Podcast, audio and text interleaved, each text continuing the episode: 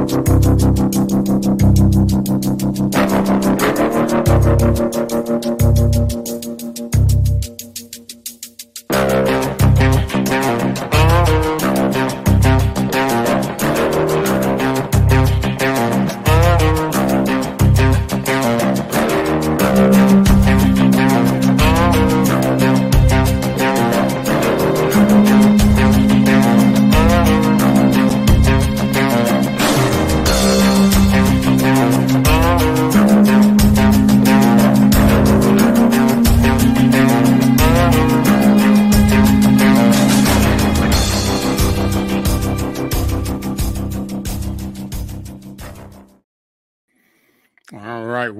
Back, ladies and gentlemen. This is Specter Radio, a paranormal podcast where we talk all things paranormal, ghosts, cryptid, UFOs, and for shift and giggle, we'll throw in some uh, conspiracy theories as well.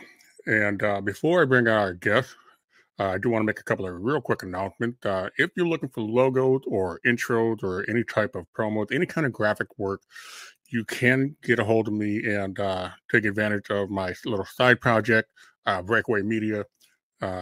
And everything here is done at a very budget friendly rate uh, because as an investigator myself i know trying to get into the field can be pretty expensive. So uh, to find out more you can always check out my page.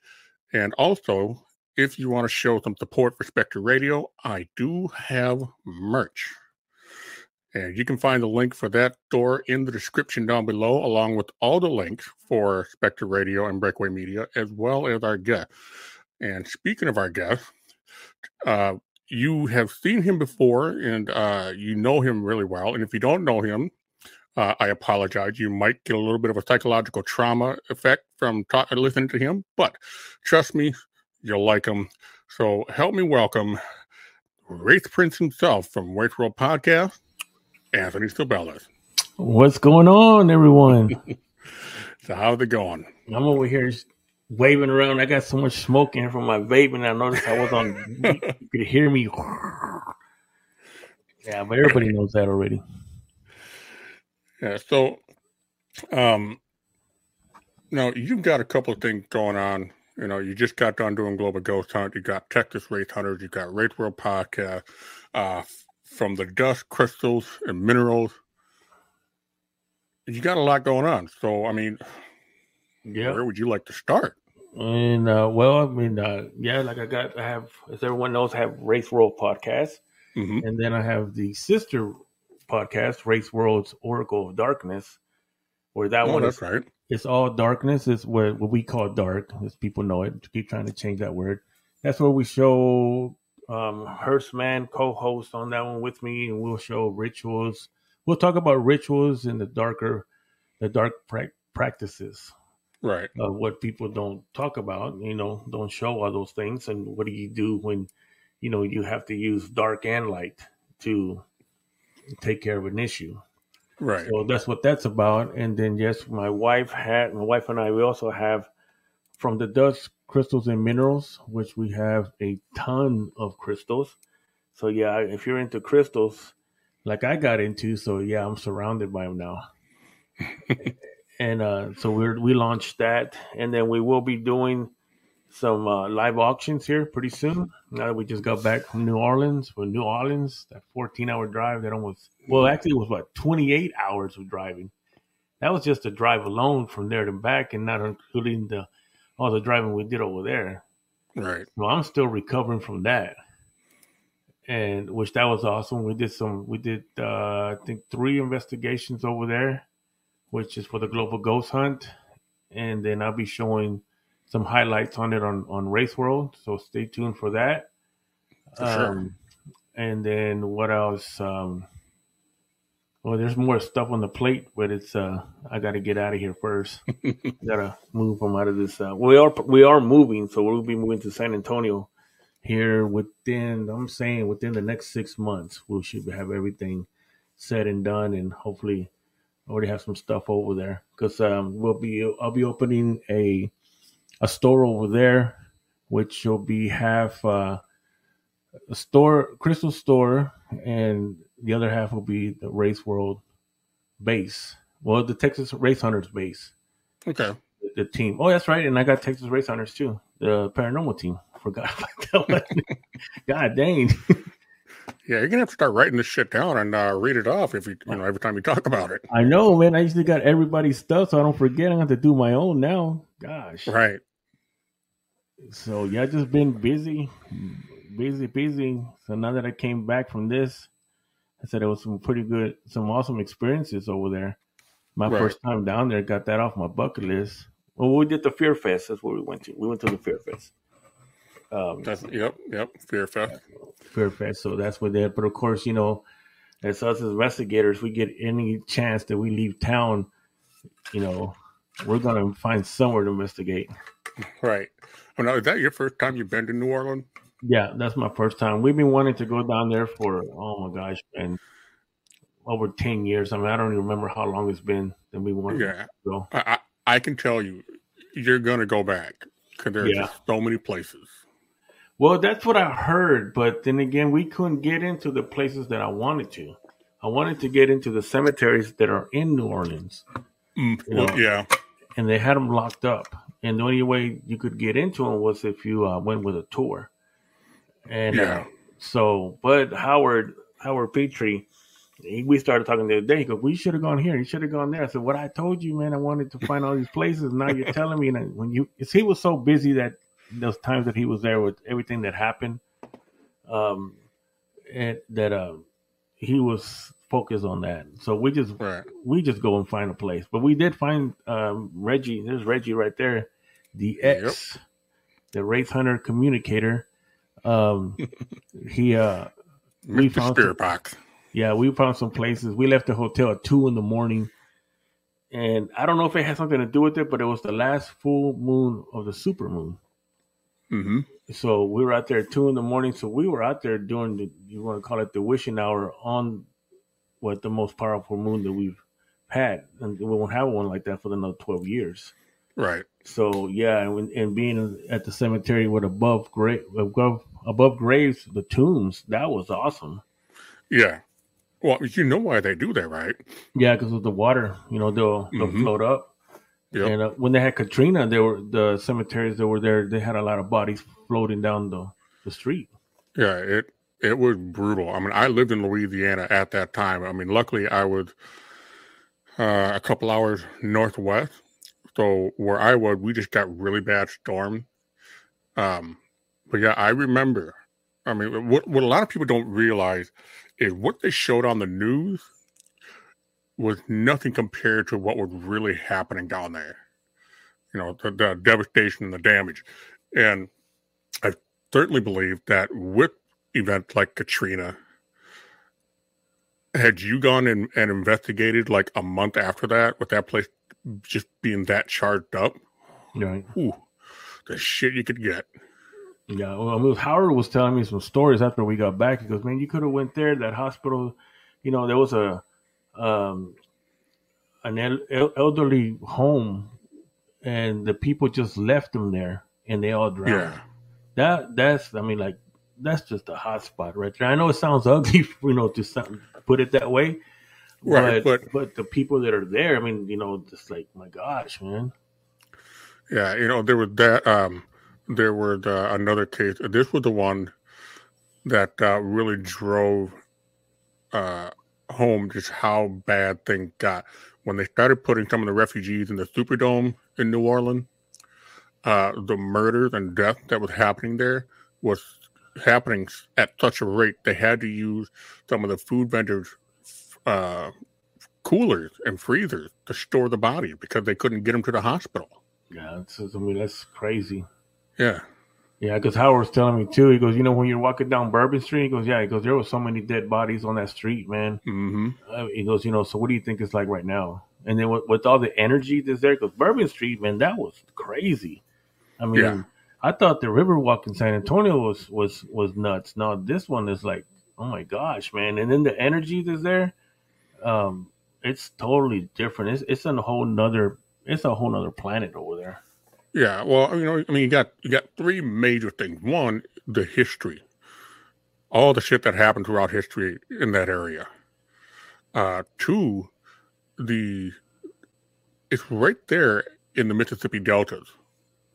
And, you know, with the ocean and the Mississippi dumping into the Gulf of Mexico, that's a lot of moving water. So there's just a natural chart there. And then last but not least, and, and, and I know there's a lot of, you know, conflict and arguments about this, but all the voodoo practices out there. All right. So it doesn't surprise me that New Orleans is, is, you know, you walk in, it's almost like you can feel a fog wrapping around your face when you walk into certain places. What did he do? Did something? Oh, tell you, I don't know what's going on. Ever since I, ever since I started playing this these videos, man, I've had trouble with my phone. I have trouble with my iPad. I don't know if there's energy still on these videos. Oh, maybe it's just telling you to slow down and take a breather. I don't know, but everything starts getting whacked out. So, yep, that's what I got going. I mean, I got it, it is a lot. I mean, but I'm taking one one step at a time. Right. So, from the dust, crystals, and minerals. I mean, what, what made you guys decide to try to push, you know, push that venture? Well, that that's my wife's, you know, and um, she was really, you know, she was really never into the paranormal. I would say, mm-hmm. you know, like I was, like I am. Uh, right. But I had told her before. Once I started to do the podcasting, and I started to once once I started to do the team, and then um, got into the podcasting, uh, I I knew it was going to happen. I said, you know, you're you're going to get into the paranormal. You just don't know it yet, you know. and so, but so she started. You know, it's just a started to look into the crystals, and then she started reading about it, and then before you know it, she starts buying buying a little bit more, a little bit more. before right. you know it, I got boxes coming in. I got UPS showing up with big boxes, you know, three or four boxes, five, six boxes at a time, and we just started started to build up really fast, and and then uh, so it's just like a business. I mean, we've had other businesses. You know, you start small you really mm-hmm. don't even look at it that you're really thinking about doing a business, and then before you know it, it turns into a business. Yeah. So that's how that started, and then uh, of course, like I told her, I says, "Well, you know that you are paranormal now because this has to do with supernatural or spiritual." Mm-hmm. And guess what? Everybody is in the paranormal. yeah. So it really went well because it it it uh it didn't even take long because you know, people know me, so that we had the perfect promoting machine. You know, all my friends are paranormal people, and everybody, just just about everyone, has some kind of crystal, some kind of protection, bracelets, and everything else. So there you go. So it, yeah. it, it, wasn't too hard for us to uh, for it to take off. And uh, so yeah, so now I'm I'm covered. We're covered with crystals, and uh, so like I said, we're gonna start doing the lives and you know, like I got a lot of cool stuff like that right there. See, look at that. That one actually has kind of like gold in it. That's jade. It's a jade dragon. Right. So that's kind of the stuff there. and then uh, speaking of uh, that one, look at that one. Using crystals to cleanse. There you go. Uh, Reggie here, you know, saying that you've been you've been hanging out with him for too long, so all your electronics are infected. So my recommendation for you Anthony, is next time you go out on an investigation with him, wrap his ass up in a body candle and save the shit out of him. Yeah. Or wrap him in aluminum foil. Something. Yeah, man. Because you know, it was funny because he's always said he's loud. You know, he's loud. It was SB seven, and he's always saying that on the show. And and he goes, you know, we're investigate together. We got to go somewhere where there's no houses or nothing. Because I'm loud he is loud. You, I mean, you hear me cracking up on the video the whole time. God damn it, I can't hear that. I couldn't even hear the necrophonic because here he comes. It just gets louder and louder, and it's like, God dang. So, mm-hmm. but it was it was awesome. I mean, it was. Well, you know, uh, the last time I saw you and Reg, I, I forget. We were trying to figure out what gets Reg going. What gets him to raise the barn. Oh yeah, I don't think we ever got an answer.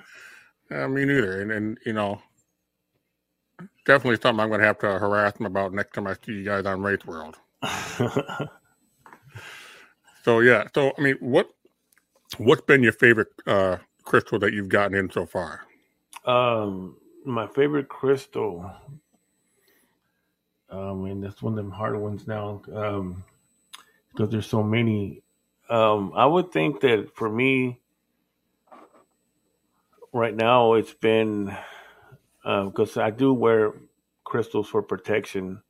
Mm-hmm. Um, not just for protection, but they're all you know. The crystals are each one has its own property, and some can are known to open the third eye. Some are open known to open portals. You know, mm-hmm. um, of course, you do you do have the protection ones. Uh, basically, I think for me, is what I wear is amethyst, and I mean, I wear different ones. Uh, but my favorite one, I can say my favorite one, um, really like right now, the the quartz crystal. That one I've heard a lot about it because it amplifies everything. Yeah. And uh, so I put something together like that, and yeah, that that is powerful.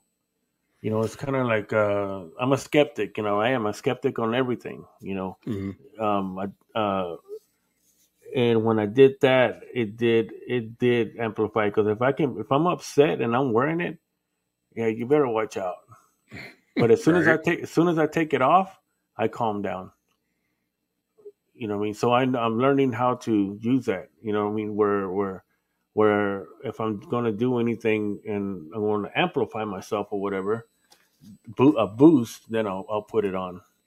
So it's pretty neat because I really didn't at first. I mean, I, I ain't gonna lie, I, I, really didn't buy into it. You know, it's kind of like with the equipment. You know, some like the necrophonics that we were talking earlier, talking yeah. about apps. You know, yeah, I've tried all the apps and everything, but course, you know, once you start to know that you know they're generated, and then if you have them on your phone or on your live phone, like we were talking earlier, it can pick yeah. up words from there. The SB7 is just picking up radio signals. You know, so yeah. you know all those things. But then, but when you actually start getting uh, responses intelligent responses instantly to your questions. I mean, there's yeah. just no way that that can just land and, and then time after time, not just once. Right. Well, I mean, with, with the with, we'll start, you know, with something that everybody knows, the SB7. And one of the things that people have always, you know, I've heard people, well, you're just picking up a radio station, you're you're picking up a show.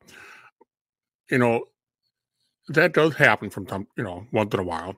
But when you start asking the right kind of questions and you start asking them and you wait, and it's not so much the fact that they respond, but the idea that you're going to land on a radio station at the right time to get the specific word in multiple shows to get full sentences is so insanely unpro- uh, improbable. Right. You know, so that's why I always, you know, I I get irritated when I hear that argument. You don't, you're not thinking about the probability of that happening at the right time with the right word. Right. And so when the, you get voice through the spirit box, you know, that's how you start to know that you can, there are ways you can validate if it's a spiritual response or if it's a radio show. Right. Uh, and the well, same thing with app. App, you know, that, like you and I talked about, you know, you turn off your Wi-Fi and go into airplane mode, even though the phone isn't active. That is going to eliminate any possible outside interference. That's right. how you find out if the app is legit. Right. Because if it doesn't work without a Wi-Fi, uninstall it. Right. And even on the Necrophonics, there's a sweep on there, like the SB, like the SB7. Mm-hmm. That's what I mean with the SB7. It's going so many times per second. You know what I mean? Yeah. So, like you say, the odds of of catching the right word out on the right radio station, and and it, but then yeah. to put it in a small little three or four word sentence. You know what I mean? Like to, to and, and then only that is answering with this ask just like right now we're conversating. It, yeah. It's just no way. I mean, there's there's no way. I don't care how you look at it, you know. And and mm-hmm. the so the necrophonics is the same thing. It's got a sweep on there, and on the, here at the cemetery, I had the sweep turned down where it's it's it's not picking up, it's not talking so much, you know. Right. And but it was chattering like crazy when it shouldn't be chattering like that. And then, uh, like like we said, it, the phone is a dead phone. All it has is the mm-hmm. app on it. There's nothing coming in. There's no service. There's nothing. Um, so there's just no way. And then and then the responses that I'm getting it's right there, it's right there. Boom, boom, boom, boom, boom, boom. Right. That's that's what was blowing me away on how how much it was doing, and I you know I believe it now on that one. So that goes back to the crystals. Um, I didn't buy into the crystals at first. You know, it's kind of like okay, well they're rocks. You know, well they're not rocks. You know, they're minerals, well in a, in a different way, and um, uh, some got healing properties and and so I remember there was one time that my my body was just hurting. I was tired. I'd been pushing myself so hard, and I lay down and I and I grabbed one of my obsidian golden my golden obsidian spear, and and I just got it and I just put rubbed it on my chest, on my arms, on my back, on my mm-hmm. palms, on my legs, and like within not even ten minutes, everything was gone. Yeah. I mean, I, that I even had energy. Like you know, like I slept for a long time and just and got a good meal. I had energy. Like right before that, I was passing out, hurting. I've been, you know, staying up and everything, and um, and it and it it worked. And it wasn't. And I know the psychosomatic thing because I try to, I put that into the equation too. Even with everything that I do in the paranormal, you know, I, I try not. I try to go in with a clear mind not trying to think about anything, anything bad's going to happen or nothing. I go in right. there with a clean slate. You know that takes practice, but you you can do, you can do it. And uh, so with this, when this happened, it's like wow, man. And then well, this crystal is known for this. I said, okay, that's pretty cool. And then so I started, you know, looking into the other ones, so what the other ones do. And sure enough, because I was still like kind of like, well, it says you charge them okay like my phone okay? So my phone can't live without me unless i plug it in because it can't plug in itself. And so if i'm charging the crystal because like the labradorite you can charge that with your breath. Mm-hmm. okay? Well then that's my energy. And if i'm charging it then why do i need it? Yeah I you mean, know what i mean and then but at the same time it's kind of like um yeah, but it's not exactly like that. I mean, once you start doing research on it, you know what I mean, you start to see and you start to experience it yourself. That's right. it's just it's just like uh, our equipment, or when you go to the you go see you go to a, um, an investigation. Well, I don't believe in spirits. You know, I don't believe in that. You know, and then something grabs you in the butt. I mean, literally, I got pinched at this one. You know, I've been grabbed pretty hard at other places. So when you have that experience that which we always say we love to take skeptics in, you know, and something grabs them or something they experience something that they just can't explain, but they know that this was real. It, it did happen to them. Yeah. You know, it's, it's the same thing. So, you know, you start to see that, that, wow, man, this is, there is something to this. Well, you know, I, I actually investigated a cemetery where, well, it wasn't a cemetery, it was a park where a uh, little girl and her father were known to haunt the area and it was me, uh, Neil Mao, and Thomas Rakowski, and we're all just standing at about you know almost ten feet apart, and I felt what felt like you know how when kids run by you, they kind of brush up against you at about hip height. That's what I felt, and I looked around. I'm like, okay, Tom, where are you at? Because it's pitch black. We can't see each other. So I'm like, Tom, where are you at? And I'm here. I'm like 10 feet over here. I'm like, all right, Neil, he goes, Yeah, I'm over here. And I hear him like 10 feet over this way. I'm like, Son of a bitch. Did I just feel the ghost that, you know, that little kid run by me? You know, because it, I'm not near a tree. I'm not in tall grass. So there is no reason for me to get brushed like that. Yeah. And, um, you know, and, and historically speaking, when it comes to those crystals and precious stones, every religion in the world has a holy artifact or relic adorned with these types of crystals and stone for these very specific purposes. Even Christianity, if you look at the uh, the the Hebrew priest that was known to uh, work in the uh, the temple, they had a breastplate made of gold and they had twelve stones, each to represent a tribe. But each stone had specific piezoelectric uh, properties. Yeah. So there's some theory that these stones were what was used to help them withstand the presence of God in the temple. Right. You know, so I mean, it, it totally makes sense why you know some people just get into crystals, and that each crystal has different purposes. Right. Uh, they do serve a function. Well, it's a frequency that they have, and that's really mm-hmm. what it comes down to. It. It's like the quartz. The quartz has a real high frequency, in which we know the quartz is using computer chips. Mm-hmm. You see, so now you have something that's creating a community, and, and the computer chips is communication. Yeah So that's pretty neat. You know, when you start looking at it that way, it's like, wow, man, well, that's pretty neat. You know, even gold, gold is one is the best one to use, um, in, in any any type of electronics. Uh, it's a conductor. So, what else can it conduct? What else can it communicate? So, what are these frequencies are getting you into these places where maybe the the not maybe, but the the spirit realm goes there at a different frequency in order to get you to tap into that frequency. Mm-hmm. So yeah, I mean, it's, it's like I said, it's, it's it's a pretty pretty awesome thing. I mean, you know, to start seeing this, um, and uh, the energy that comes off of them.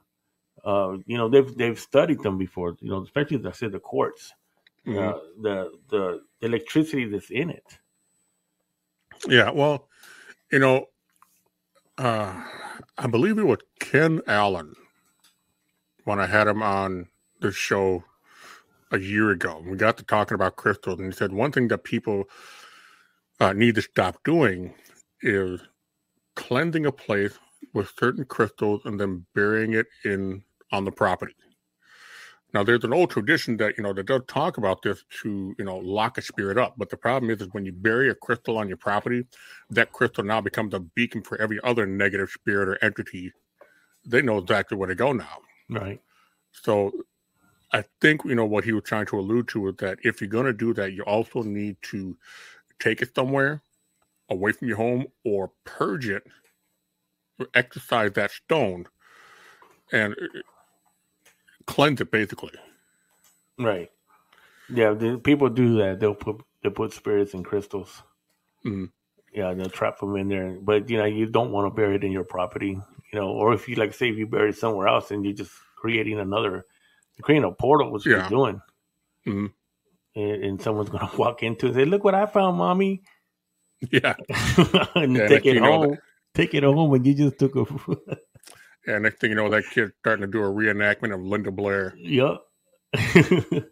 Wait, it can't. It does happen. You know. Yeah. That's why you got to be careful what you pick up. And I've always had a bad habit of that. I pick up everything. I do too. Um, and thanks for stopping by, Pam. Um, you know, if you get the time, you know, share this out. Uh, but yeah, I, as a kid, you don't know anything about paranormal or spirits. You know, you see a cool crystal, you know, you bring it at you at home. Now, as an adult, I pick the crystal up and I'm about ready to put it in my pocket. I'm like, oh, now where has this crystal been first? Do I really want to bring this thing home? and especially when you find one that's out in a place that's known to be haunted. Yeah. Which is why I always believe leave the property as you found it. Don't leave nothing and certainly don't take anything. Yeah. I got a bad habit. I'll take it. If I like it, I'm going to take it. And we know that, and we've heard some of the stories that have happened, you know. yep, yep. I've gotten I've gotten my butt kicked, man. So now, now I still do. I mean, I, I'm, I'm trying not to. I'm trying not to collect stuff, but right. um, I did real good. I the last thing I said, I had the dolls, since everybody knows that. Yeah, that's a funny story about that. But um, I still try not to. Um, there's this one place I know in San Antonio. It's in the forest, and it's deep in there, and it's an old house, and, and there's an a real old lantern um, Is this the forest you've talked about on your uh, previous show? The yeah. one that you keep. Oh, okay. Yeah, there's a house about six miles in there, and okay. it's, it's, it's, an old house. It's, it's, actually like a, it's um, part of the land now. Uh, but in one of the buildings in there, there's there's an old lantern, the old gas lanterns, mm. and man, that thing looks so freaking cool. It's in the, it's in the window. I know it's still there, and man, I don't know. One one time we went, I was gonna I was gonna stash that thing up. I said that looks that's just so cool. So that's I'm trying to stay away from from that place because I know if I go back to that one, then I'm gonna end up getting that lantern. mm. maybe when I move and I got a I got a, a designated place for to store to store things and maybe um have them protected or whatever. Uh, then I might I might start doing that again. Yeah, basically, you just need to figure out a way to uh, set up a supernatural perimeter, pretty much like what the Warren did with their basement. Yeah, when they started collecting those uh, artifacts. And I know some are going to need more perimeter attention than others. Right. Um, you know, I do I do have this, uh, you know, a thing. You know, one of the reasons why I'm so adamant about not taking things from places. Uh, there's actually one story that I heard, and it was somebody who grabbed a stone from the Bell Witch Cave, and there was so much trouble at his home that things started getting very physical, and you know, he mailed it back with a long letter of apology. yeah. Please put this back, you know. Yeah, I heard, I, about, I heard about that. Yeah, I mean that, and that that wasn't even a crystal. That was just a rock. Actually, there's many people that have done that, and they get them mm-hmm. back in mm-hmm. the mail because there's so many there. They take them and they send them back. Says, I don't want this. You know, take it back. This yep. started happening. You know. I, I, I think that is true too because I did experience that in another cemetery.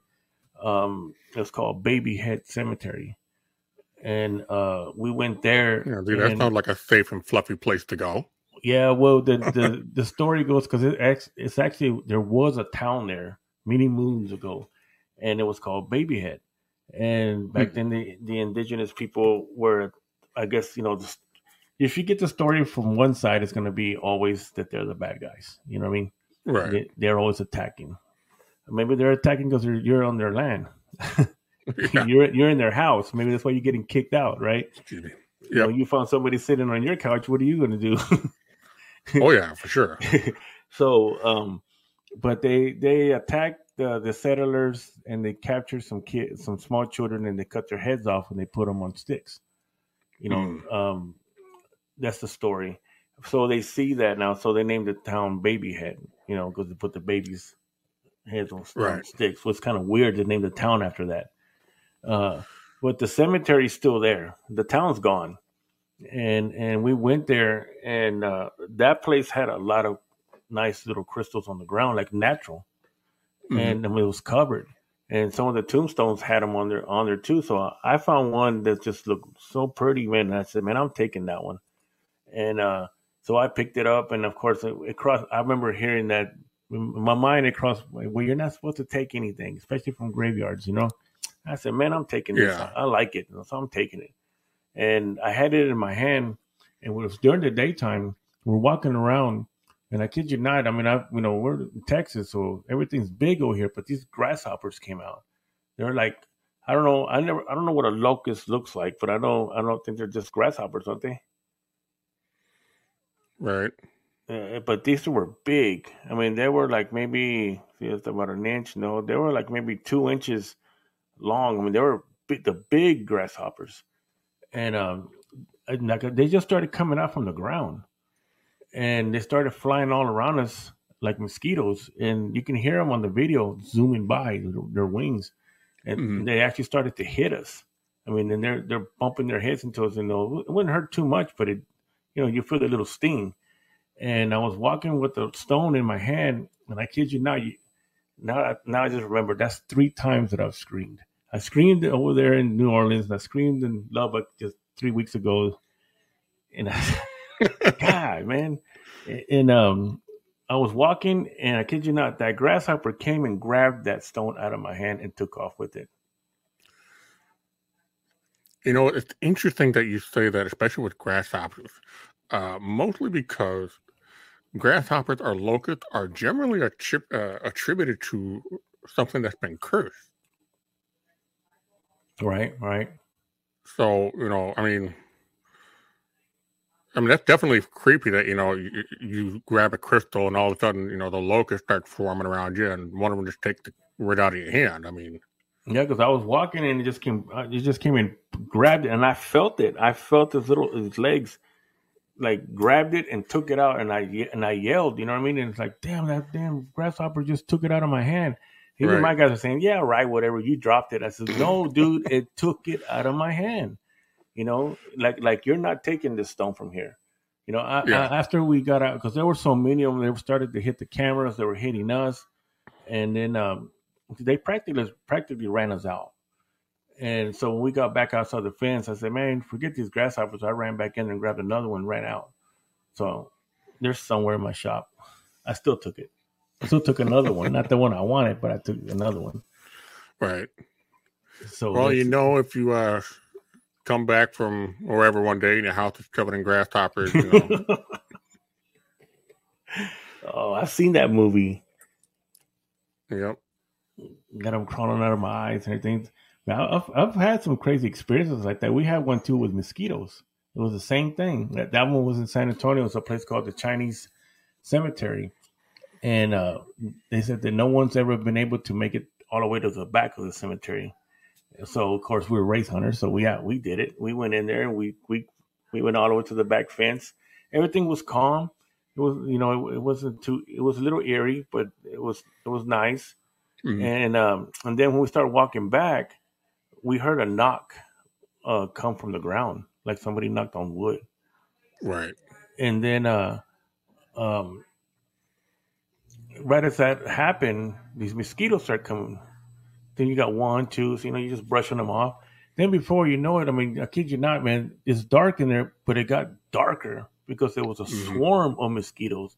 I know that I know they're in the grass, but I, I, you know, I live in West Texas, so I've experienced mosquitoes, but not like that. This was like a like when you see him in the movies where there's a black swarm coming. Mhm. That's what you could see in in the dark, and it literally got so bad that, that I couldn't even breathe. I had to put my shirt over my my nose because I was breathing in mosquitoes, and of course they're stinging us all over the place. On that one, we did run from there because I mean we're getting we're getting popped, and Right. so we got chased out of we got chased out of that place by mosquitoes.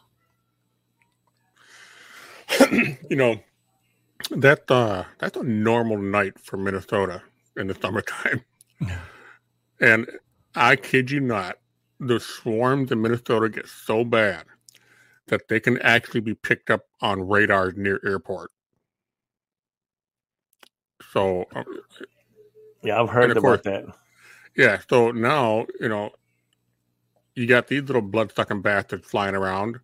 Now you got to worry about Zika virus and malaria and every other fucking nasty little virus them things carry. And, you know, of course, people like myself, you know, we, we grew up in Minnesota. I mean, we, you know, and, and I'm sure you know exactly what I'm talking about. When you're a kid and, you know, you fall off your bike, you pick the rock out of your knee, you kind of lick your thumb and rub it off a little bit and just get back on your bike, go, you drink from a water hose we're pretty much immune to a lot of shit.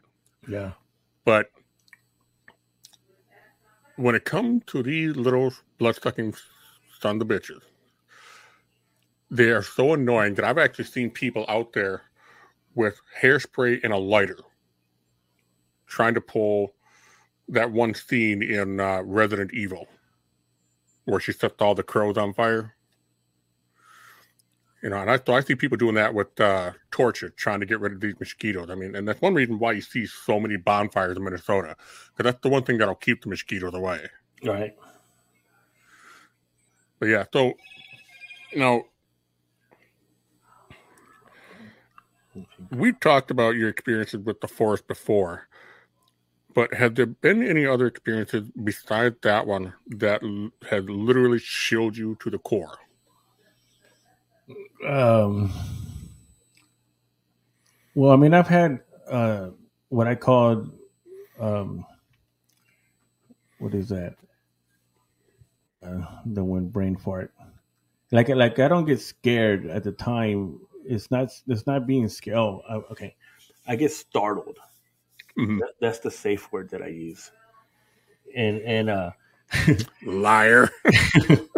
but I don't run. I mean, you know, but there's been there's been a few places. Like I said, I did experience that in, in, in New Orleans this time here, but it, it was a balloon that came out from one of the tombs on the side. You know, it came out from the mm. top and it was really reflective. So it, it right. and it looked like two red eyes, you know what I mean? But it just it it came out. It was perfect timing, you know what I mean? I'm walking, I'm talking, and I look over here and I see this thing come right out and it's glowing like that, you know, looking at me. So yeah, I gave a little yelp, you know, and I mean, you know, but as far as shook me, I mean, like, um, yeah, I mean, I've had some some places that yeah that have that have traumatized me. Yeah, I mean, you know, the kind of experience that you know made you think like, okay, maybe I should rethink this. Yeah. Um No, I don't think I've had one that I would. I don't think I've ever had one like that. I mean, I've had some really intense ones, but I don't. I don't think anything's going to stop me. Right. Well, no, no, no. I'll say this. And it goes right back to the forest. There was one time that we went to the forest, and I had my team in there, and uh, it's of course every this stuff going on. We're seeing all these things and everything. So I decided to be. I, I don't know. I got this smart thing in my head. Why don't you let them go in front of you, and you stay back? You know, and the smart idea. So I stopped for about a minute, and before you know it, they're gone. Right. And then I start to walk, and then I then I started hit. I could feel my, I just could feel something like this, just start to come around me. You know what I mean? Quick, and and then uh, I started to think. I said, "Man, dude, what did you just do? You just let your guys go. Now you're by yourself in this place of all places, and you're by yourself."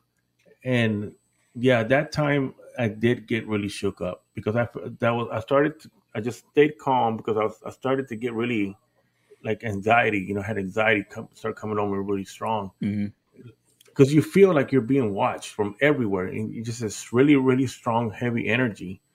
And then something brushed on top of my head. You know, I mean, I could feel I didn't have my hat on, and something brushed my hair. I mean, I felt it like somebody just ran their, their hand over my my hair uh, which really spooked me and startled me. There you go. And, and uh, and but I'm sitting there now by myself in this forest in the, in the dark. My guys are gone. I can't even hear them anymore. So right. I, I, get my camera out. I get my cam- my night vision camera out, and I start recording. And I'm walking backwards because I could literally feel like something's walking, like something's walking, following me. Mm-hmm. And so I'm just I'm trying not to run. I'm staying calm and everything. I don't know if it was an animal or what. You know, and the last thing you want to do is run if it's an animal. Yeah, for sure. So, but I'm staying calm. But I didn't know if it what it was. But I could just have this. Oh man, dude, I was like, yeah, I was fixing to lose it. But I stayed real calm enough. But I was recording the whole time. I was walking backwards. Well, I don't remember how I was walking because I was walking forward, but I had the camera pointed backwards. Mm-hmm. So just in case something came running up on me, at least if they find the camera, they'll see the footage. Well, okay, we know what happened to him. You know, right. you hear me, hear me screaming, and whenever you see the camera, like on the Blair Witch, and and he's gone. Right. That that one time right there was when I thought it's like that was a thought that I came to my head, like, man, what the hell am I doing? Why did you do this? You know what I mean? like, what's yeah. wrong with you, man? Not this place because that place is huge. You know, it's not like when you're in a cemetery and you can still yell out and see each other. You know, at least this is yeah. a forest. You know, once you're in there, you, you you'll disappear. You know, you're you're they're gone. So that that was one time there that I did. I did really get. I mean, I was on the edge. I was right on the edge of insanity. Put it that way, because that's what that place does. It, it, does that, and I've said that before. Mm-hmm. But yeah, I was walking backwards with the camera, and then I finally caught up with the, with my other team. And the first thing is, my co-founder came up to me. He said, "Man, dude, we just had something happen over there. Something brushed my hair." And it was, you know, that's the first thing he told me. And I said, "Well, something just brushed my hair back there." So whatever it was that came through me and touched me went over there with their head and touched him. Right. So, but yeah, that was one time there that I just, you know, I've never second thought about it. I mean, I don't know if you're meaning about should I stay in the paranormal? You know, like what am I doing in this mess? Right. You know, I thought about that about podcasting. yeah. That I have. Yeah. So with all the investigations that you've done, what's the one historical case or uh, event that uh, made you queasy or sick, sick to your stomach? And and what I mean by that is it um, like you know I, have talked about Carlos Avery a lot because it's just a crazy place. But there was a case of a six-year-old boy who was kidnapped and beat to death with a tire iron on the road in this place, uh, and a woman in the same area, uh, about twenty years now, almost ten years later, uh, she was burned alive in a domestic dispute in that area. And every time I go there, I just just thinking about that shit make me sick to my stomach. Have you ever had cases like that? And just made me physically sick like that when I think about. Well, I mean, it. just just made you just you know uh, almost give you an oppressive feeling, you know, a very uh, an intense, sad feeling, just heartbreaking almost. Yeah, there was there's a couple like that. I'm just trying to think of which ones. I know. Oh, well, the one that I we did at the in Mineola, Texas and I've, I've, talked about that one, where the four girls were trapped there, that they were being um, used as they're, they uh, we channeled them through the through the spirit board, and mm-hmm. and they were telling us that they were dropped off there, they were sold basically to that man that was there. Their father did it, and and mm-hmm. that one right there got to me. That was something that stayed with me for a very long time because um, it was four of them, and then of course they were being used uh, they even told it uh, because most of the people that were there, the investigators, we were getting pushed a lot, especially on the on the stair on the stair on the staircase because mm-hmm. I got pushed on the staircase too. And then some people were getting kind of sick to their stomach, like they were getting stomach pains. And then we didn't know all this till after we were done. But through when we are channeling, one of the girls uh, had told us that the man, when they would get pregnant, that he would push them down the stairs so they would lose, have a miscarriage. Right. So it made sense because, of course, you know, you have abdominal pains, you know, and then being pushed on the stairs, like we, a lot of us were getting pushed. Right. And, and, uh, so the, um, um, so he was doing this with them, of course, um, using them for prostitution and everything. And then uh, even in the afterlife, he still has them trapped there.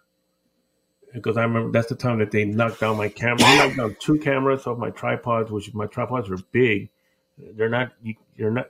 It, it takes a right. You got to push these things down, and he knocked them over, and then um, but right after that, uh, what really made me sick to my stomach was, I mean, like you saying, like that. One that they were trapped, and we couldn't, we couldn't get them, we couldn't get them free because that spirit was, was, um, they would he was so he wasn't that he was so strong. It's just that we couldn't get him at that time. Right. You know, it don't always happen. You know, way out we went and we we set loose 14 spirits every time we go. No, sometimes you just got to go back and come at it a different way. Mm-hmm. So uh, we so we had to leave it at that. And I came back, and that that really shook me up. I mean, that actually actually broke down in tears. You know, like yes, the race Prince Christ. Uh, but it was a good reason. You know, I mean, I, right. I I could feel the pain from them being trapped there and then when we were going to go back to it, actually, you know, we got, got another opportunity to go back. I asked one of the investigators that um, was with us at the time, and I said, "Hey, you know, we're going to go back. Do you think we can set these girls free?" He says, "Well, we're going to have to ask permission from the owners of the house." And I right. said, and "That's what got me because I think I don't know if you ever heard me say that. He, that got me because like, what do you mean we got to ask permission?" He says, "Well, because that's how they make their money."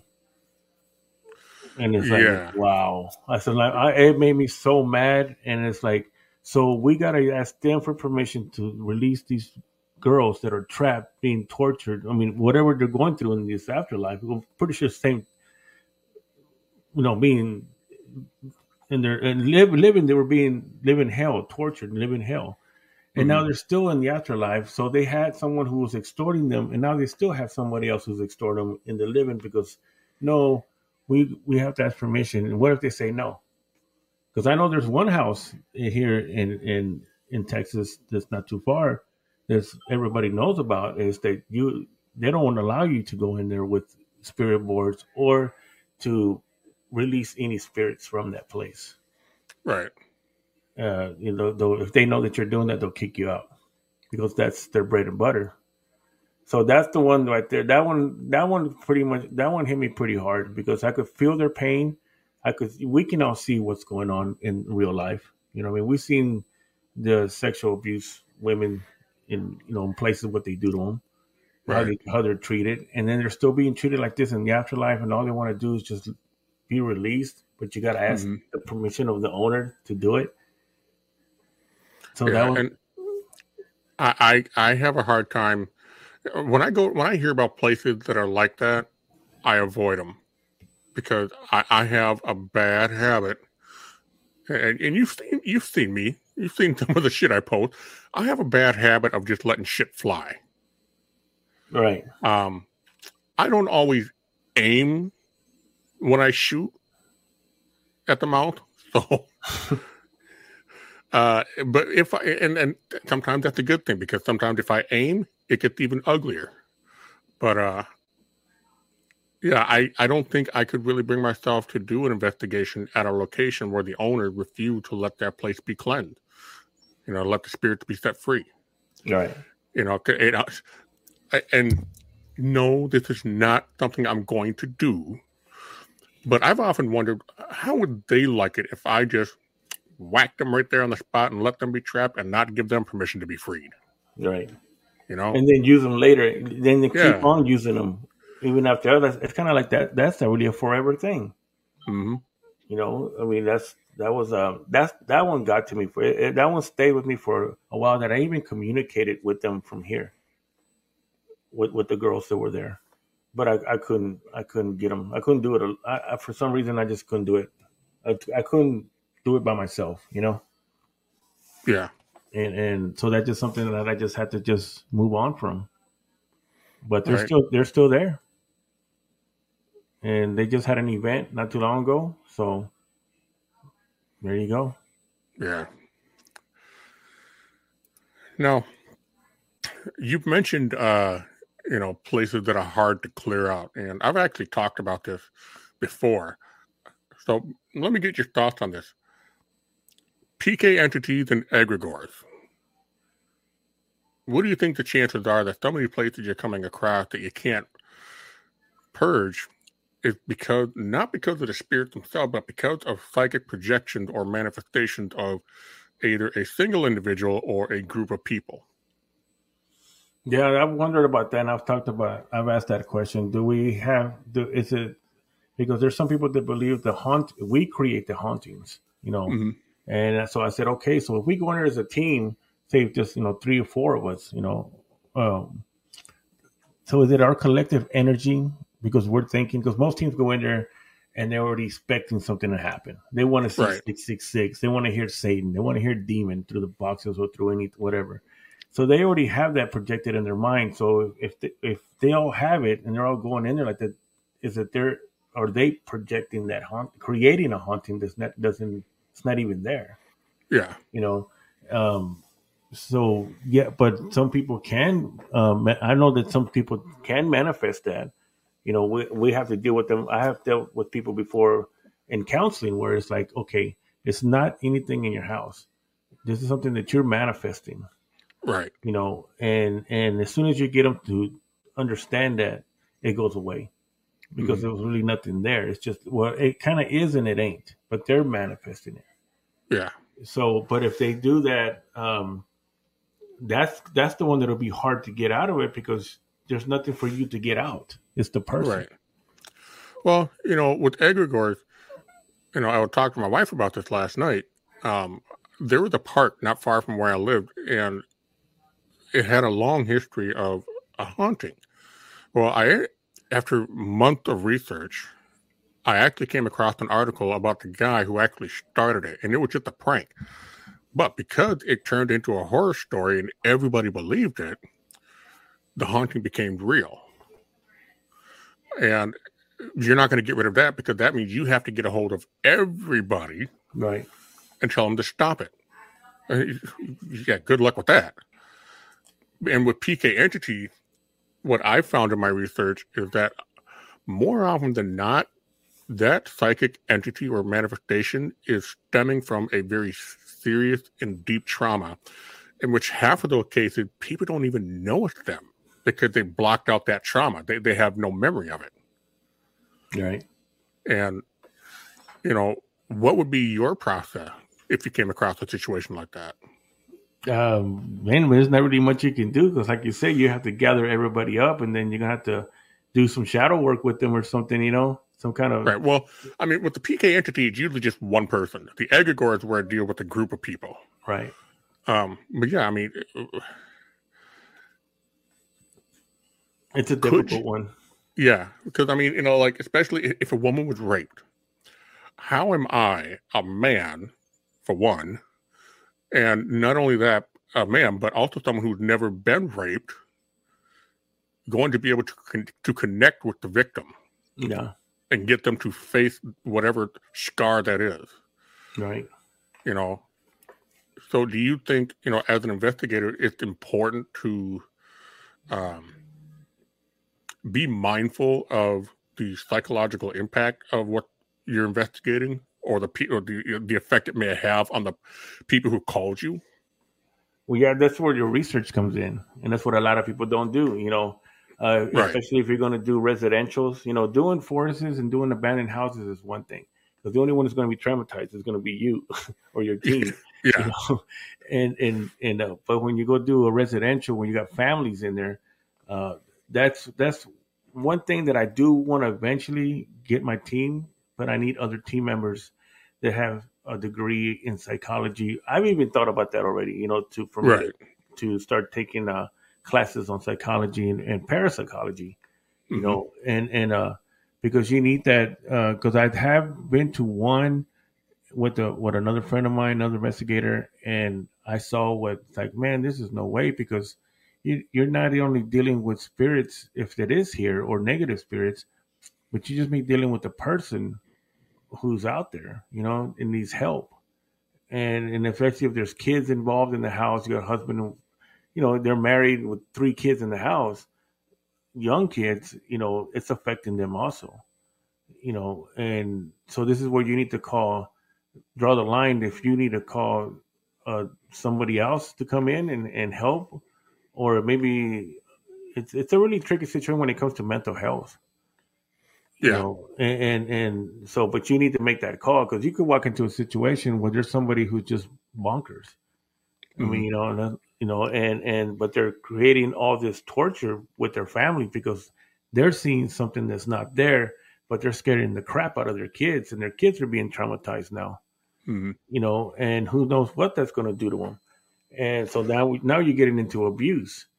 So mm-hmm. this is where you need to make that call and say, "Hey, do I need to get a hold of somebody to come check this out because this is not paranormal. This is mental." And, yeah. And, or you got somebody that comes in and says, "Yeah, yeah, you do have demons." Well, you just threw fire, you threw gas on top of that fire that's that's not even there, but you just started one. Now you got them all going crazy, and and then you, you know they leave, and what's going to happen after that? because they don't they just want to go in there and film something that's not there. You know, this is where you get the difference between ghost hunters and investigators, you know, researchers. Yeah. Um, so it, you know, and I've talked about this too, you know, for teams coming in, it's like deciding what you want to do. Do you want to go out there and just be out there and, you know, doing abandoned houses, cemeteries and things like that? You know, that's cool. It's fun. I do like, there is a fun side to it, you know, getting the crap scared out of you sometimes mm-hmm. you know. But it, but when you start getting into this side of it, the residential part of it, you're dealing with families. That's a whole nother game, you right? Know, for I, sure. I don't think that that's just for your regular investigator. You know what I mean? That's something that you're going to come in really dedicated to what you're doing. You know. Right, and and don't get your training off of Ghost Adventures or Wikipedia. Seriously, because you know I well, I Googled it. You know what? I don't care what Google says. Google isn't always right. You know, um, but yeah, I definitely agree with the whole idea of people going in, uh, especially residential, and just stirring shit up and making it worse. Yeah. Um, which they can make it worse by spiritually, or they can make it worse mentally. Yeah, and you know, the, the, especially with the the mental health issue, um, Thomas and I were down at a location, and it was right behind an abandoned. Well, it used to be an old insane asylum, but at the time we were down there, they had just repurposed one of the old buildings to be a halfway house for veterans with severe PTSD and you know alcoholism and drug abuse. And we were down there one night. In the path that we were on is part of a park, so it's public property. And there was a guy down there, and I could tell from the very second that I laid eyes on him, something was off. So we kept our distance. But after about 15, 20 minutes, he got off the bench and started walking backward towards us. Weirdest shit I've ever seen. And then all of a sudden he gets close and he turns around and he's like, You guys got to go. I'm like, But this is a public place. Goes, I don't care. You got to go or I will float you down the river, which, in other words, that he would just kill us and dump us. Yeah. So we started to walk away. And I don't think I'd ever been more scared in my life, only because, you know, at the time he was a vet who had real severe PTSD and he had just gotten kicked out of the halfway house uh, because he was drunk. And he got a very unpleasant uh, repertoire with the local law enforcement. So the fact that Thomas and I came close to being killed over a paranormal investigation at a public place, Yeah. you know, so it, this is one of those things where, you know, when you and I talk about mental health, it can be crazy. Um, the situations you get in, you know, come across where mental health can be such a critical factor Right. in how an investigation goes, or if there is even an investigation in the first place. Yeah. That that's the reason why. I mean, I've I'm asked that a lot. If I do residentials and I don't do them, Mm. I'd rather be out there, just somewhere out there in the dark. Right. Yeah, well, the, the, the scariest thing is some, you know, uh, some asshole chihuahua trying to chase you off a property or some shit, you know. I don't have to worry about Wild Bill or anything like that backing me up in the cellar. Right. Nah, no thanks. I'll let, I'll let y'all do that.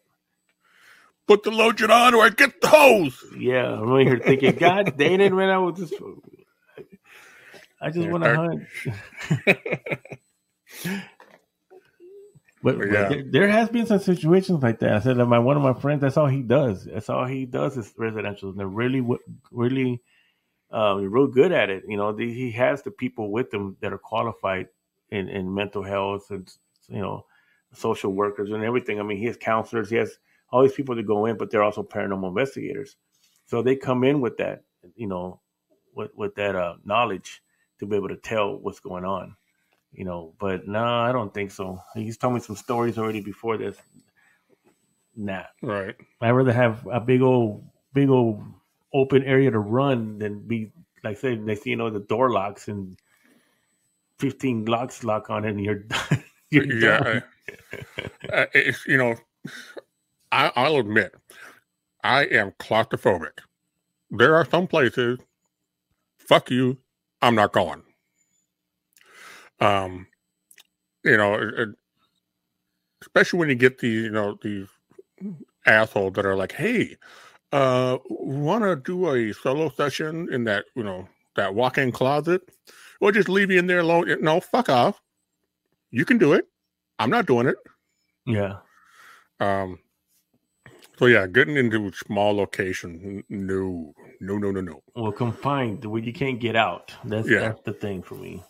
I mean, I can't even handle going to my doctor's office because it's so damn small.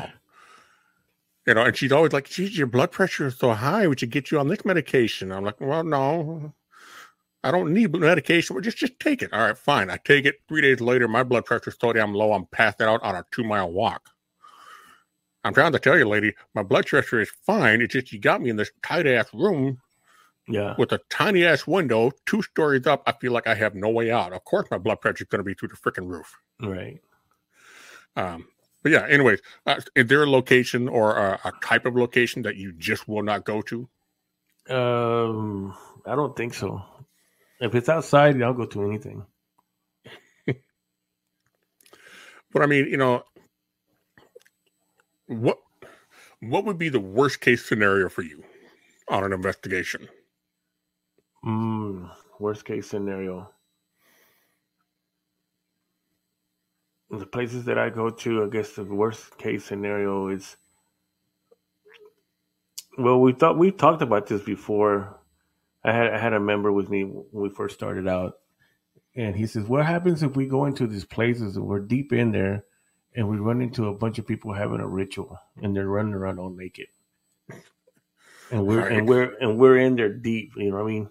Uh, like I said, like if we when we do the forest, there's times that we go, you know, way past six miles in it.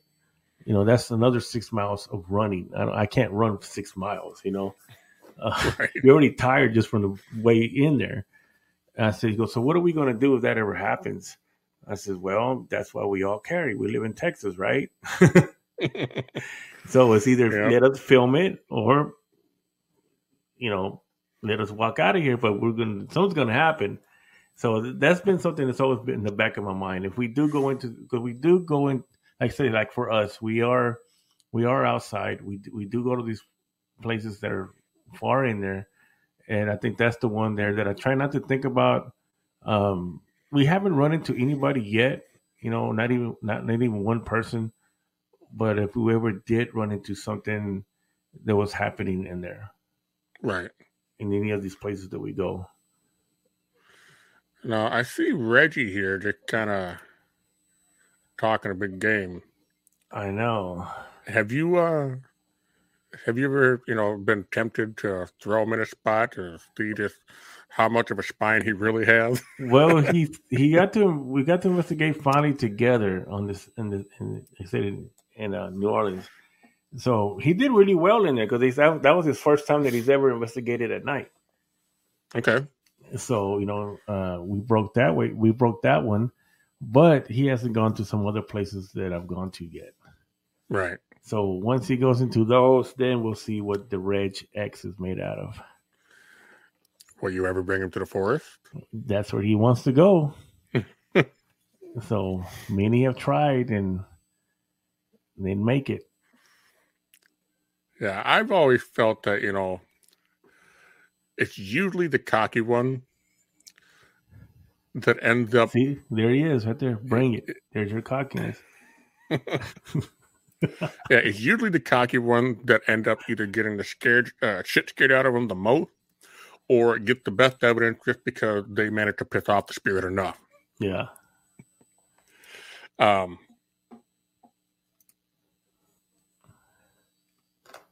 Yeah, he's got Oh, a yeah. god, he's got a god helmet, and we forgot it at the room, man. I told him, God damn it, when he brought it, I finally got to see one in real life, and he's got a cool one.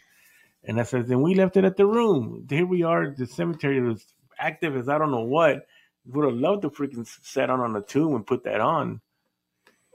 So, rookie, but that's another one there too. I would love to try that in the forest also. right? oh man. So now, Wraith World Podcast. What do you got lined up in the future for that? For Wraith World, the Wraith World podcast, that one has that one is uh, a little bit of everything. You know, sometimes it turns into the unholy trinity. You know, most of you they know what that show's about. Right. It's turned into it's turned into that. You've been on it when it's turned that way. Oh yeah, it, it took a real hard left turn. So that one that one is mainly it's a little category of, of everything, and uh, that one's just going to continue to stay that way. Um, Oracle of Darkness is the one that where I bring on the other people, the dark darker practitioners. Right. um, they'll just continue to go the way they're going right now. You know, uh, eventually I'll stop. Uh, once I get to uh, where I'm going, uh, I may start not doing as many. Po- well, uh, it's because investigating that's that's my thing. The, right. pod, the podcast came out actually initially when I first started. It was just it was I mean it was to promote my team, you know, Mhm. because uh, that's what you do, right? We don't have flyers anymore. You know, Right. Back in the day, we made flyers. Well, now it's social media. Well, podcast is social media. That's the best tool that you can have, and if you have your own, then you don't have to go around, you know, knocking on people's doors. Please, please, can you let me on? So I created my own. But the podcasting did change me though. After a while, I started to see um, you know, made good friends. You know, made you, and we've been friends for a while, and hmm you know, good people that are out there really trying to promote the paranormal, but not just promote it, but are in it. You know, Yeah. and and uh, so you do start meeting some good people out there, and then you you do run into other people that need help, and uh, so it started to change me in a way with the podcasting. Well, it did change me, and I didn't see it anymore as just for me Right. and it, you know I, that I actually could do something with it. Uh, but uh, investigating is still that's what I want to do. That's what I, you know. My whole thing is my team to do that. So once I get over there, the podcasting may take a little, it might slow down a little bit. Right. You know, I, I will still go live on it through my podcast when I do the investigations. But as far as the the way we're doing it now with the guests and everything else, that that may that may just slow down a little bit Right.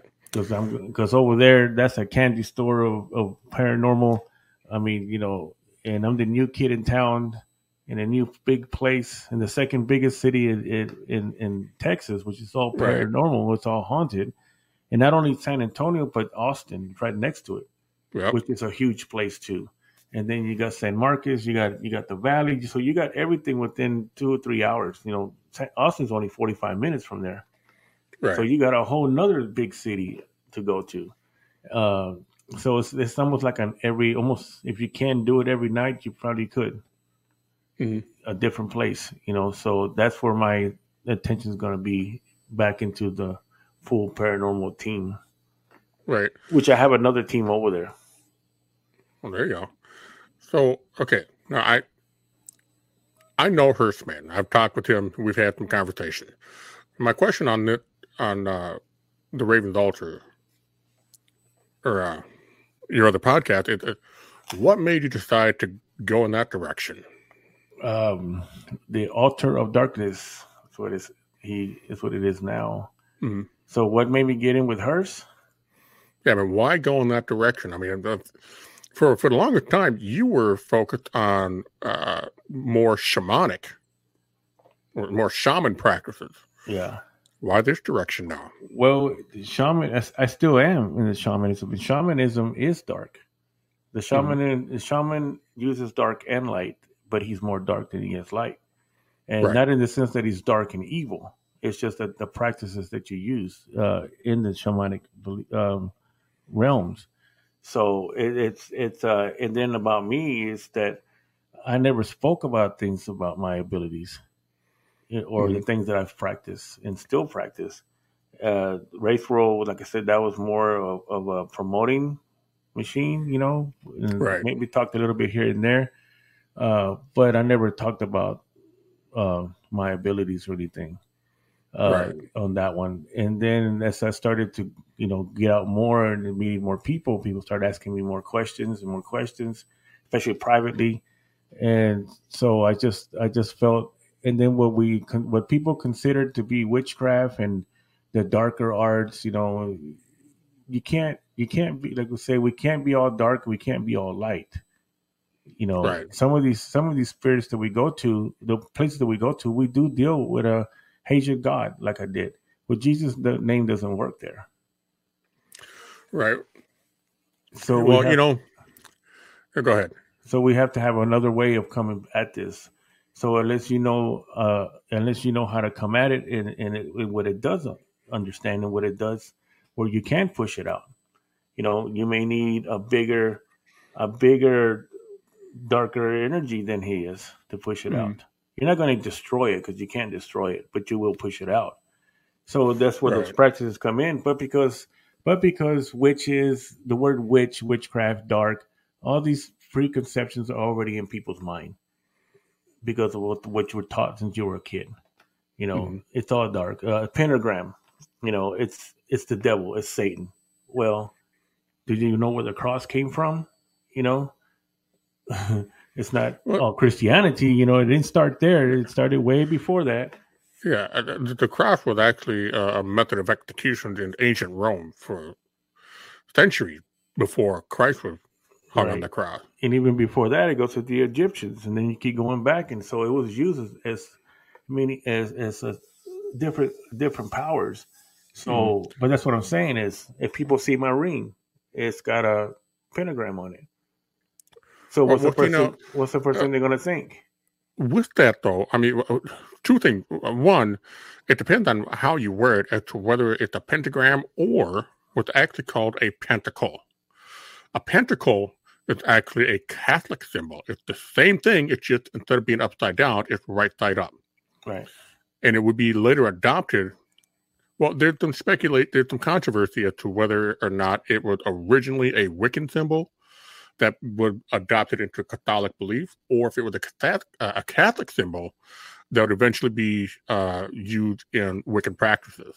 Right. But either way, uh, the idea is the pentagram, depending on which way you place it, determines as to whether it's a you know quote unquote demonic practice or a spiritual practice. You know, a lot of people don't really understand the history of symbols. Uh, another one is uh, one of the, when people talk about you know fighting darkness or dealing with darkness, especially in the Christian community or Catholic community. And, and this is something that you almost never hear any of them talk about. King Solomon, one of the most revered uh, figures in the Bible, used practices, used magic. I mean, the Jewish uh, Cabal teaches this. And a lot of these symbols that I found in satanic practices actually have root in the same symbol that was created by King Solomon. Right. You know, because King Solomon, there's even a story about how he managed to control the demon to build uh, one of his temples. Right. He's the ring. Yeah, his ring, but uh, his ring doesn't have the pentacle on it. It's got a different feel. Yeah. And that one, people have been trying to figure out still haven't found it or they still haven't figured it out either. So but yeah, yeah. Go, ahead, go ahead. So yeah, I mean, it just you know, uh, this is why you know, like we men- mentioned before, research is so important. Right. If you're gonna talk, if you're gonna talk a big game to people, know your shit. Right. So it's, it's like this. If we talk about light, then we're going to talk about Jesus. We're going to talk about God. We're going to talk about the angels, Archangel Michael, Uriel. You know, the whole the whole Bible. Mm-hmm. That's what light is. I mean, that's how way light light is perceived. That's what that's the good. Right. And you see, people know a lot about it because either they've gone to church, you know, what I mean, they hear about it, or they've read the Bible. Okay, mm-hmm. so they, they and you hear these stories. They're in there about Solomon it talks about you know well enoch's not in there but it should be in there but uh yeah. you know you, so you, you you get so you're praying to these to these deities you know in, in jesus name you know or you, you're praying to the saints or whatever but you're still but you learned about all that right so the light well there's another side to it it's the same so it's the same thing you don't necessarily start to worship the devil because the devil is not even that mm-hmm. you know, and, but that's the way you know it when you come in. So you you start to learn that side of it, and and uh, so for me, it's not only because it's it's not that anybody influenced me into this. It's because this is the way I've always been. It's like I right. said, I was dark, dark, if you want to call me that. I knew how to do spells. I know how to do rituals. I know how to do all this stuff, and and not only the ones that, not just the ones that you think you know. I'm talking about the ancient ones, the real ones not right. not the stuff you see on, on on a lot of places, and and uh, at a very young age. And then I went into the church, so you can say I kind of went to light. And then I decided, then that that didn't fly with me because I saw the dark in the light, what church is. Yeah. And then so I went back to the dark. So now I work with both because I learned both. And and um, it's just that I never talked about my other side because it turn it's not that it turns people off, it scares people. You know. Yeah. And it's not that I'm burning stuff. I'm not burning babies. I'm not doing dancing. I'm not dancing around naked and all the what you see on TV and everything. Yeah, there is a thing like that also. Yeah, you can do that, but there's many. There is many, and and uh, so but when you come into this paranormal, you're dealing with both because you don't know if you're dealing with something that's way out there that's demonic or It's a deity that's out there that's never was born. I mean, nothing was born. Yeah, it's never born. It's never human. Mhm. So how do you come up? How do you deal with that when it? It's like when I went here to this one place here. I ended up running, uh, dealing with a Haitian god. I've never, never had that ex- experienced that before, and got my butt whooped. Nasty. That's where I got possessed. And but I went back, you know. But the thing is that, how do you deal with that when it won't let you go? Right. it doesn't say, oh, okay, it's cool, man. You came into my place, you destroyed my altar, you know, and you say you're sorry, and it's okay, yeah, we're cool. No, it don't. Now it's got a vendetta after you, and it follows you home, and now it starts Mhm. messing with your family and starts messing with everything, trying to kill you, literally. What do you Yeah. do now? You know, this paranormal? It's, it is. This, that's what I call. This is the real paranormal now. This is not just the gadgets. The gadgets Yeah. ain't going to help you on this.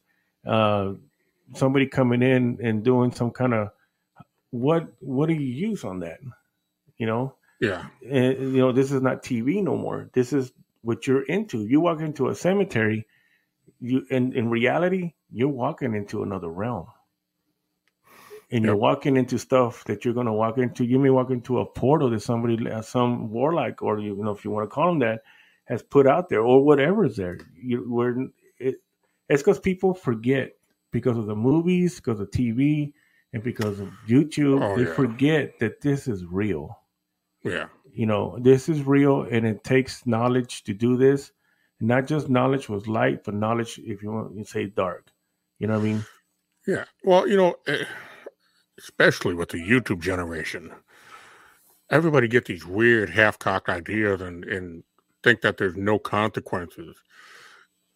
And and uh, you probably heard me say this before, but I've said this to a lot of people. There are things that have walked this earth for millions of years before man was even close to being semi-conscious and self-aware our idea, what we, we what we conceive as perceive as uh, the modern consciousness, the, the ability to rationalize, to think, uh, question, observe, things like that. That ability has only been around for maybe a couple hundred thousand years, and yet we seem to have this audacity, especially with the YouTube generation, to think that oh, I'll just say a couple of words and I've got total, total control of it. I can do this. No, you can't. yeah So I, you know, and it kind of goes, you know, this kind of segues into the next part. yeah so that's what, that, well, go ahead You know, it's when you come across people like that, how do you deal with them? i don't i let them i let them be them Hey, you want to summon that chihuahua from hell in your ass? Go right ahead. Yeah. you, know, you got this. You're on your own. Yeah, go right ahead. You'll find out. but but that's one of the reasons why I did the second podcast. You know what I mean? And that was Mhm. dedicated just to the darker arts, what people don't talk about. You know what I mean?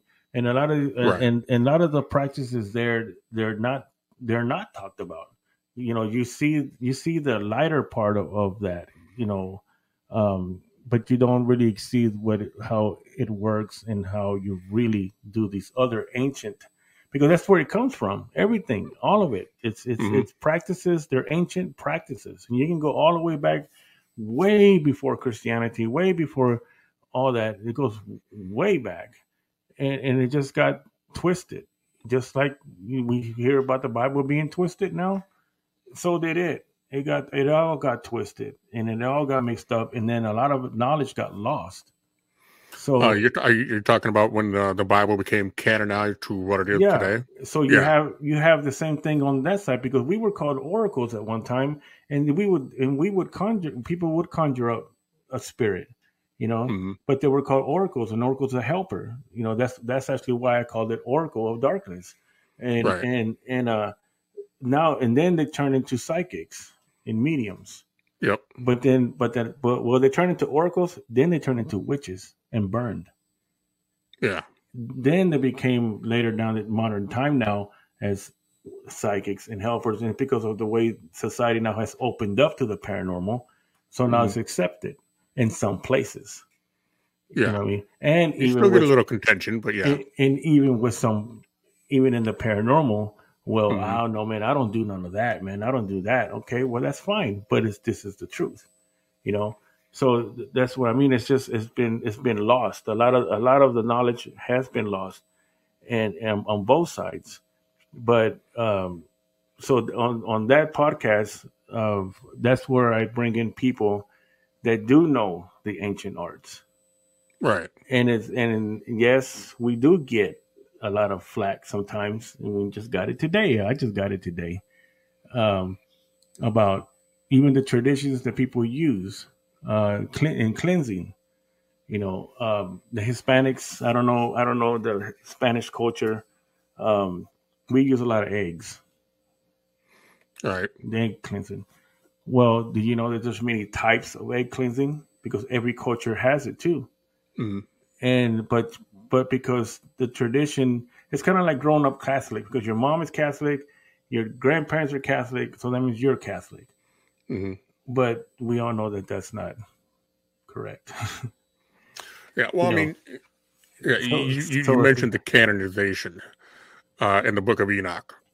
Um, I I I, have, I agree. I mean, there's been a, there's two two ways to look at it. One, uh, certain members within the Vatican wanted to consolidate the Bible to uh, focus on the lineage of Jesus and then the message of Jesus. But when you actually go and you can find some of the texts that were written that were uh, used to be in the Bible, but eventually taken out, you begin to see that, you know, there are things that have happened before Adam and Eve. Right. You know, it talked about the rise and fall of kingdom before Adam, which would explain how Cain was able to take up a wife once he was cast out of Eden. Um, you know, the book of Enoch, the Watchers, the beast that roamed the earth, that by today's standard, most people would just call it as fantasy or mythological. Right. Um, but all that goes back to show, you know, like you mentioned, there are things that have been that man had been doing before you know what we now understand as uh, Christianity or Catholicism or even you know other religions like Islam, Buddhism, Taoism, anything like that. Um, where did all this information come from? Right. You know, how far back does all this really go? And how many times has this information been lost right. and rediscovered? And then, and like you said, it became good and evil mm-hmm. when it never was good and evil. It was one. Yeah. You see, now it got split. Now it got categorized. Well, you're good, you're bad. Or yeah. you're bad and you're good. No, it's not like that. You know, and it got split. Of course, the church did it. You know, for power, we use power and fear, and then right. put and then made one evil. And even in our minds, it's still hard sometimes to say, "Are you sure that's not bad?" Because it's already ingrained in our mind. Right. Well, one good example of that is how some, and and, and this is quite a few uh, different faiths around the world, uh, but how some religions suppress women.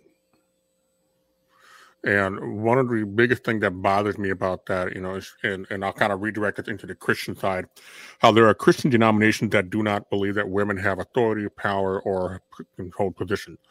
And when, if they say they read the Bible, well, clearly, if they did, they would have seen that even Jesus told his followers to respect his mother's word as his own, meaning that she had a position of authority. She wasn't just a servant. She wasn't to be, you know, a submissive. She she had position. There's also another part in the Bible that talked about where there was a head priest or priestess, I should say, uh, a woman who was the leader of a synagogue. So fast forward all these centuries, now you have these religions that have suppressed women. Catholic don't believe that women can be priests. Uh, Islam don't think that women are anything more than property or cattle, more or less. And, and this is where you start to see that struggle for dominance and power. And like you said, using fear. Now they're saying, you know, if you let a woman run your church, you're going to hell. Right. How is that good? That's what you I know? mean. It's just it's just it's just that it's just that people what they've already done to this, you know, and and and uh, and it's hard for people to break away from that. And one because right. fear is already put in their head, you know, it's already put of what I said of good and good and evil, light and dark, you know. Mm. And, and, there's and, and like I said, for, and there's many people out there that that you know it's kind of like this. Um, of course, you, I know you've heard of Carl Johnson. Mm. I mean, the guy is phenomenal. You know, I mean, he's done so many investigations, has so much knowledge. You know, uh, you know who he's considered. But Carl Johnson has a dark side.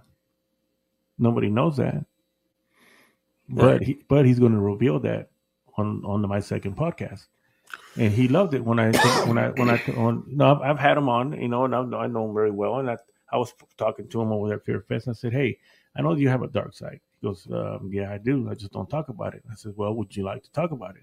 He goes, "Yeah, I'll come on there," because he he's seen it and he knows what we talk about.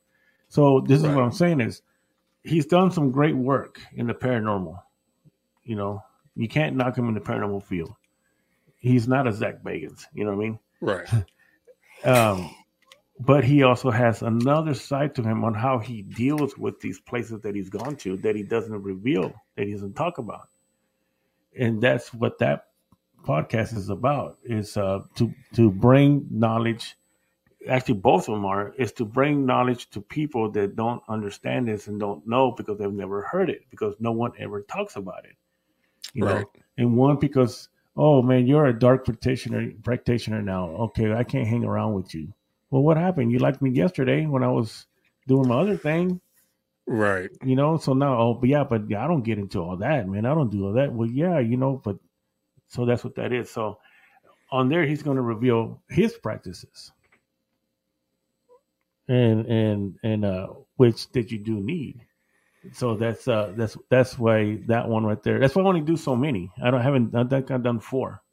And right. I, I, had him, and I've had some good people on there, you know. But I, because I'm picky on who I bring on, because I just don't want somebody who's out there just doing the regular stuff. Yeah, that's cool, but that's still not the real deal, you know.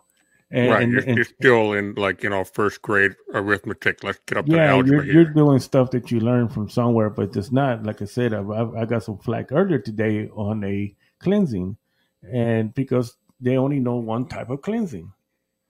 Well, there's many types of cleansings with the egg. Mm-hmm. You know what I mean?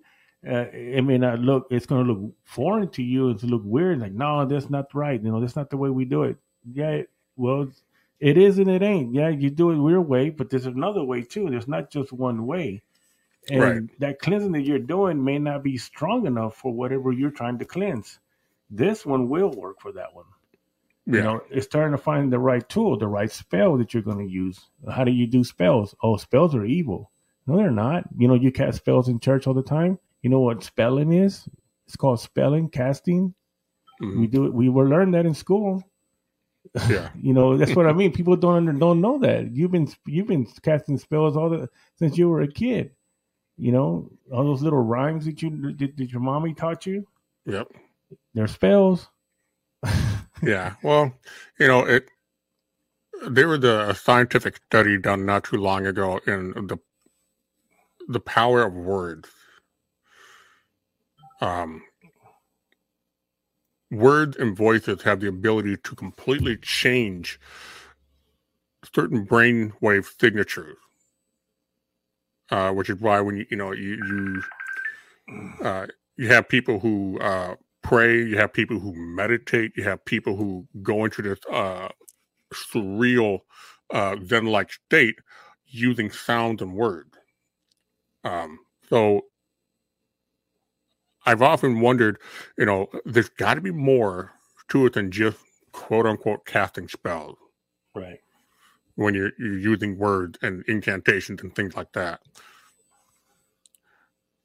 So, yeah, so that's that's uh that's my other side so yeah people now they're starting to see the other side of me which is not bad i mean i'm not an evil person you know right. you help we still you still help people it's not even that i'm even uh separating myself it's just that a lot of people don't understand what uh it's like i said even with the spirit board some people see it evil Mm-hmm. I'll never use a spirit board. You know, don't get that thing around me. What? Because you don't understand it.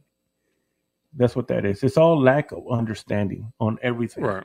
That's been the whole trouble with everything, not just paranormal, the freaking life that we have now because of people of of we, we, we, we'll try not to get into that because the government is trying to brainwash you into thinking this about society.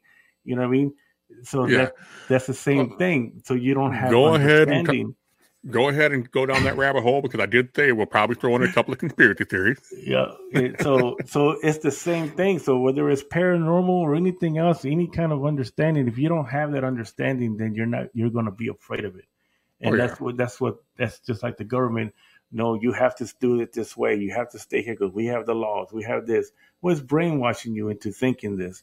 So that's mm-hmm. like I said, the the spirit board is a perfect example too. People are so afraid of it. Yeah, but when even when they use it, they use it wrong. You know, they don't yeah. use it in the correct way because they don't understand. And and the first thing they're doing is they're probably doing what you were talking about earlier, is manifesting it that because you're already waiting yeah. to see Satan spelled six six six. That's what mm-hmm. every kid wants to see on this thing. You know, yeah. Mine sits here. Mine's been sitting here for the last almost year on my table, and I have things stacked on it and everything, and nothing's ever moved unless I wanted to move. You know, right? And or communicate with it, and it's just the same thing. It's just the lack of understanding on everything that people don't spend the time to go and look in it because they already have this this thing in their head of fear. No, I don't right. want to mess with that. To me, it's like you don't want to mess with it, but you're out there in the in the cemetery at night. It don't make sense. Yeah, I mean, I, I understand, you know, both sides of that argument. I mean, on the one hand, the the spirit board, the witching board, uh, Ouija board, whatever you want to call it, it does have a history that's not exactly positive. And I do feel like there is just something about that method that does increase the risk of a negative experience. But at the same time, I'm also very much aware that, you know, like I said, if you let it just sit there, it's not going to do anything. The board in and of itself has no power. And I think that's where, where a lot of people kind of get this weird idea about something being evil. It's like a gun. Yeah, I was gonna say that. I have yeah. many of them. They've been in my safe for I don't know how long. You know what I mean? And they're not yep. gonna do anything until I get it. And even when I put it in my hand, what is my intention with it? Is it to mm-hmm. save my life, to save my family's wife, my life, or to get food, or to do harm to somebody else? Right. It's the same thing. It's the intention that you're going to use this thing in, and you come in with it, and that's just that's everything. That's everything. Right. You know, you you want to go and find out how to do spells. You want to learn real black magic. Just that word alone already scared people. Black yeah. magic. Well, white magic doesn't scare you, but it is. It's real. It's the same thing. It's called prayers. Mm-hmm see that don't scare you because you know about this okay and you've experienced it okay well then the other one's the same thing and it's not scary either it's just got a, a scary name that people have attached to it right but you do but you can use that also it's another tool to use in your arsenal when you go up against these things that are not from that are not human because that's right. what they understand they may not understand your white magic prayer but they'll understand that one Right. I think well, that you know, I think that just made pretty good sense right there. Yeah, I, I feel like you know uh, uh the other,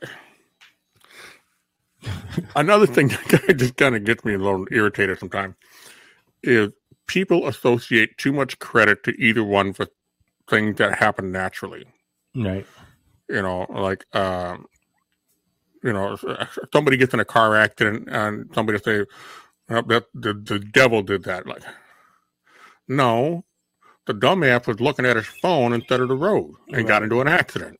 You know, right. the devil had nothing to do with this.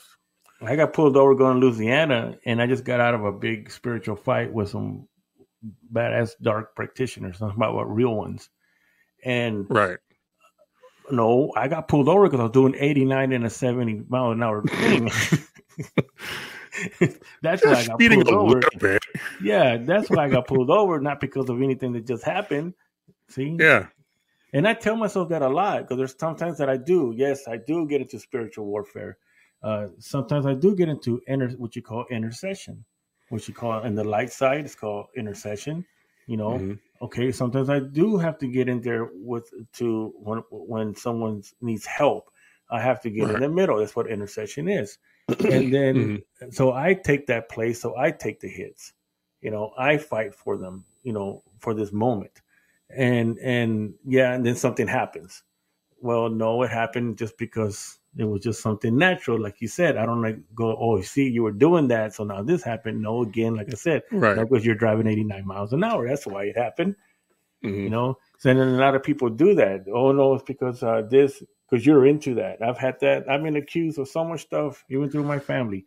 Well, it's because you go out there and you're doing this stuff and you brought spirits back now. You came to my house and my barbecue. And now you brought them back with you. And all this crap's happening in my house.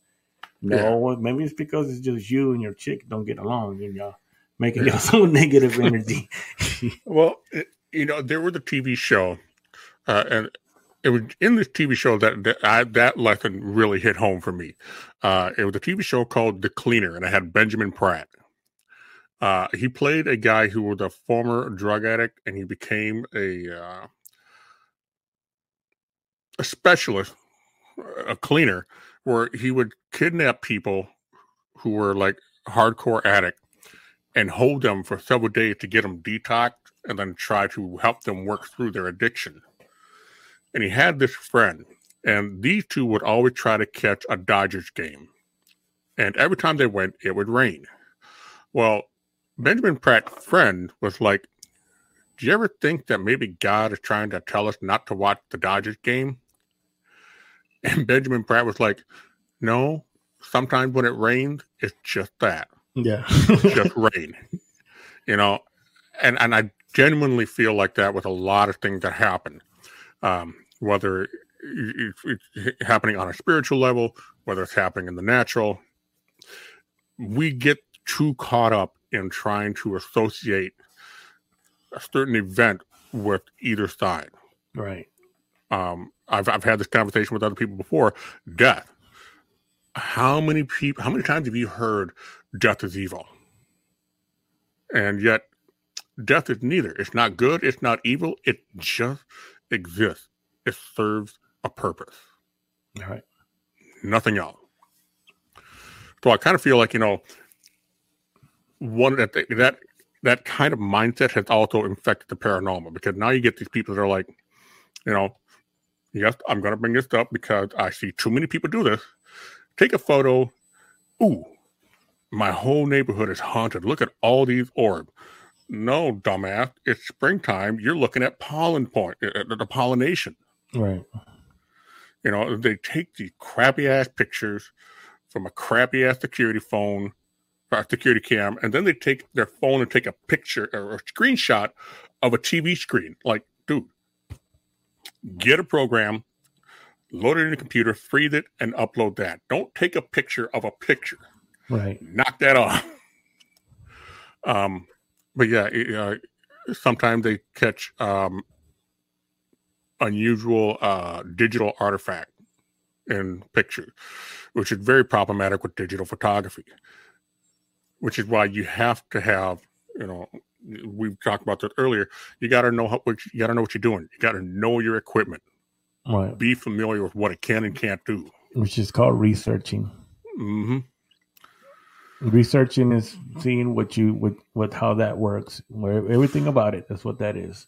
Just yeah. like get on Google, whatever you know. Just it's what it is. Yeah.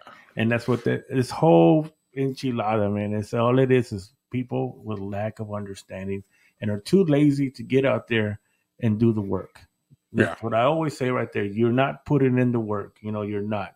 You just want to get on there and do a quick fix, or you want to learn something from somewhere who uh, another person doesn't even know what the hell they're doing, and then you go follow them and you do it too, and you're gonna get in trouble. You know what I mean? And then you're gonna give everything else a bad rap. Oh yeah, it was bad. I had a bad. It's like I said, you just real quick, just real quick with the spirit board every time I hear about it on a podcast, the number one question is, "What was your worst experience with the Ouija board?" That's what they always ask. Mhm. They never ask what was your best one. What did you get? Did you accomplish anything? Did you cross anybody over? No, it's always the worst thing. So that's what you're gonna get. The worst thing. The same thing. It was, so because they have no understanding about it, it because it's been lost. You know, just with everything, with everything. Right. People don't Well- go in there. Yeah, I mean, I admit I'm just as guilty of asking questions like that.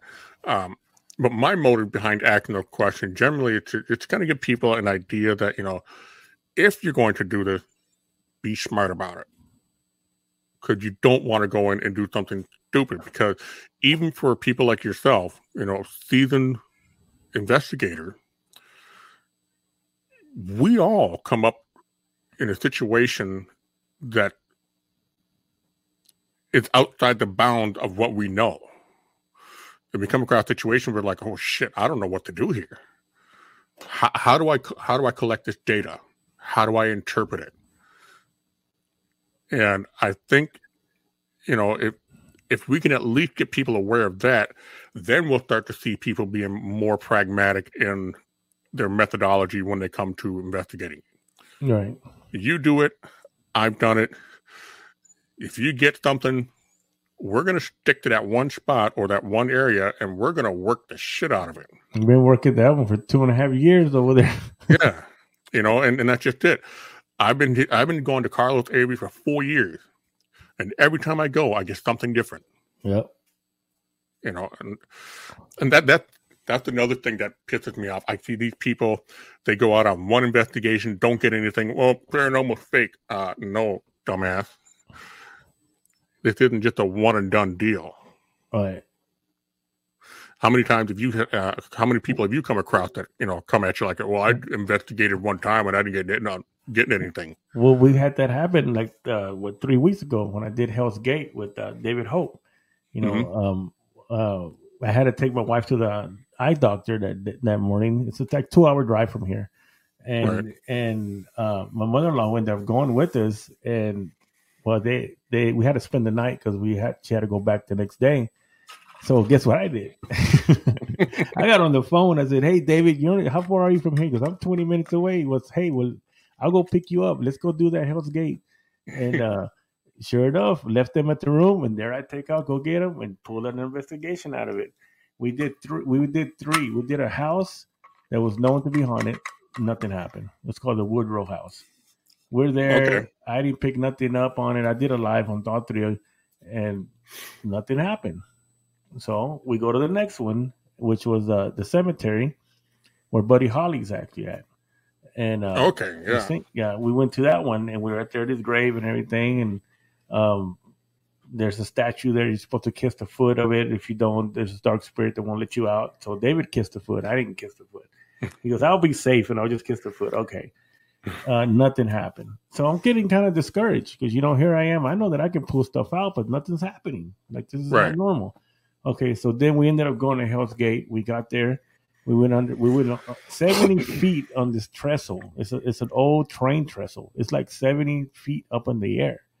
Hmm. And uh, yeah, I got up. Okay, there you go. There's a moment that I said, "What the hell am I doing?"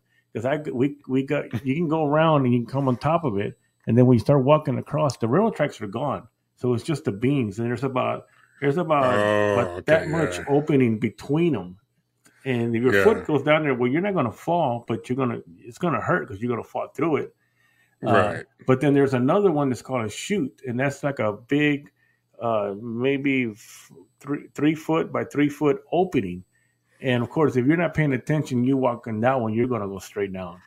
Right. Uh, as you call, they call it the hangman's thing, uh, something like that, because they Mhm. used to hang people over it. You know, when they would stop the train, the robbers would stop the train on the trestle, so nobody had anywhere to go. They would rob the train.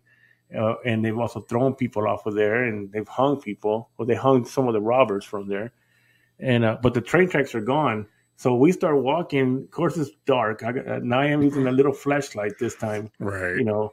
And I start to look, and we're way up there, and you all you see is darkness on the side. You see all these openings, like you know, every every foot you go in is an opening, an opening, an opening. That I actually my legs got stiff because I started to get like I'm not scared of heights, but I said Oh my gosh, dude, what are you doing, man? Why are you up here? Do you know if you fall right now, you're gone? I mean, look, you gotta, you gotta, you gotta kind of go like a jump on each one and each one and each one. Yeah, that there's your experience you're asking. so we didn't catch anything on top, and he, and then so we go to the bottom. We got a little bit with the cat balls, and then I said, you know what, David, forget this. Hold my camera. I'm going to go into my mode and go into the forest. Little forest is there. As soon as I go start walking in there, it just starts happening. You know. Right. So that, uh, but I understand that the jazz you don't get it. But we could go back to the other place, mm-hmm. uh, and uh, even David was saying, I've been here like three times and I get stuff every time. I don't know why nothing happening tonight. Well, it wasn't in that one spot. It was it was a little further in. Mm. You see, so sometimes you yeah. have to do that. But yeah, I don't I don't I understand that that that uh yeah, you don't always get something, but you can. I mean you just gotta look around. You yeah. gotta calm down and look around. But um even with that is the same thing. But but just back to this thing here that I was talking about is that was the reason why I started the podcast, the Oracle of Darkness. And you mm-hmm. actually you said the you said the perfect word to bring awareness about the other side that people don't know about and won't right. cross over because of tradition or superstition of of, of upbringings in their in their life. Mm. You know, I mean that that's what that, so they'll see what it really is. Well, you know, this is actually kind of funny. Um, do you know why we're taught to cover our mouth when we yawn? So we don't let the spirits out. Or in. Yeah. And I think that's so funny that I, when people, you know, cover their mouth and yawn, uh, that's the thing I think about every time. Actually, actually, it's, actually, it's correct what you just said. It's the other way around. So we don't let spirits in our mouth, in, into us. We cover our mouth. Mm. But I learned something else the other day is that our body, when we yawn, is releasing negative energy. Hmm. It's the way that's, that's that's the way our body deals with it. That it, when we yawn, we release that negative energy. Hmm. But you know, I mean, that just goes to show what we were talking about earlier. But you see how there's two sides to it. Yeah, you know, it, it's all about the knowledge. Where did this? How, how did this start? Where did it come from? What's its purpose? Is it the same for each culture? You know, I mean, what may be, you know, like you said, your body expelling negative energy in one cultural group. It could be, like I said, preventing evil spirit from coming in in another cultural group. But the idea is that it's the same action serving the same purpose to stop something. Right. Even coughing. Coughing, I've mm-hmm. heard it too. When you cough, you're there's, there's spirits coming out of you there, negative mm-hmm. spirits. That's, there's another one. So it's the same thing. Like you just said it. What it, it, it it's the same. It still comes to the same thing. Mm-hmm. It's just that you, the people don't look at it that one people one people say even when we sneeze, it's the same thing. There's, yeah. different beliefs on sneezing. Yeah, although I think that sneeze is just your brain trying to reset itself. Right. So wouldn't it be for me? It's like wouldn't it be nice to know all of them or know as many as you can, mm-hmm. and be able to use it in a in the proper way? Yeah, I've you know I've done so much research into weird stuff like that. My wife says I am chock full of useless information. yeah, but when it when the world's coming to an end, guess who they're going to run to? Yeah. What do we do, Aaron? What do we do? Uh, uh, I know. Uh, should have been in school. my my response would be, well, if you had actually been reading my Facebook post yeah, before it all went down, if you'd have been watching my podcast like you're supposed to, see, you would have known yeah. what to do. But yeah. Oh man. Yeah, that's, well, that's some pretty good discussions right there, man. I mean, especially with the dark one, because I know that I've been getting that here lately now. Well, you know, I, I mean, I've tried to watch Oracle of Darkness, but and and uh, I'm not speaking ill of Hirschman or anything like that at all. But he can't keep it on track because somewhere it, he's got to say something that'll completely derail the topic and the mood of the conversation in the show for the rest of the for the rest of the showing. I mean, uh, what, what was that one that we're talking about? What different fart smells mean? Well, that's And he was like Googling, yeah, if your fart smells like this, it's because of this. Do You remember that conversation? that may have been on Wraith World I I don't know if it was Wraith World or uh, because Oracle, Oracle Darkness. Darkness. No, because Oracle of Darkness, we never, we never, I never take it that way. Well, I'm not saying you do. I mean, it just this is Hurstman we're talking about. Oh. I mean, I've seen him just take conversation and just be like, okay, you know, y- you almost got to treat him like you know a runaway dog on a leash. He's like, oh, come back, come on. Yeah, no, that one I that one I keep pretty good track on that one because that one's a, it's a whole different one. But I, but yeah, but I get you. I, I do it too. Like I do it on Wraith World, man. It's like you know once, uh especially if Emmy's on there. Oh man, that's it. I'm gonna I'm Get gonna that poor girl ripped and just yeah. But but but they're both they're both like that. But I I know that Oracle of Darkness for me is why I created it because there I don't see any other podcast like that that Mhm. brings out that side of it, you know.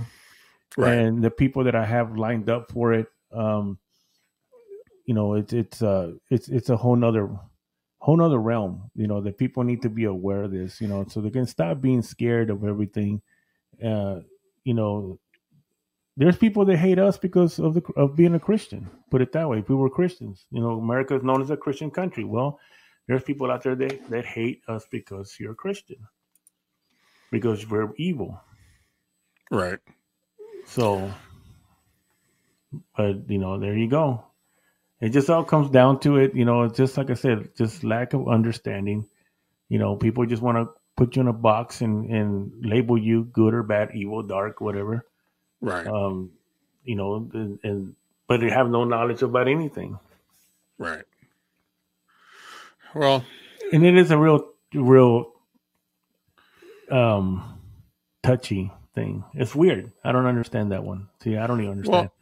It, it, we talked about it earlier. It's just you know it's the way we're taught from a young age.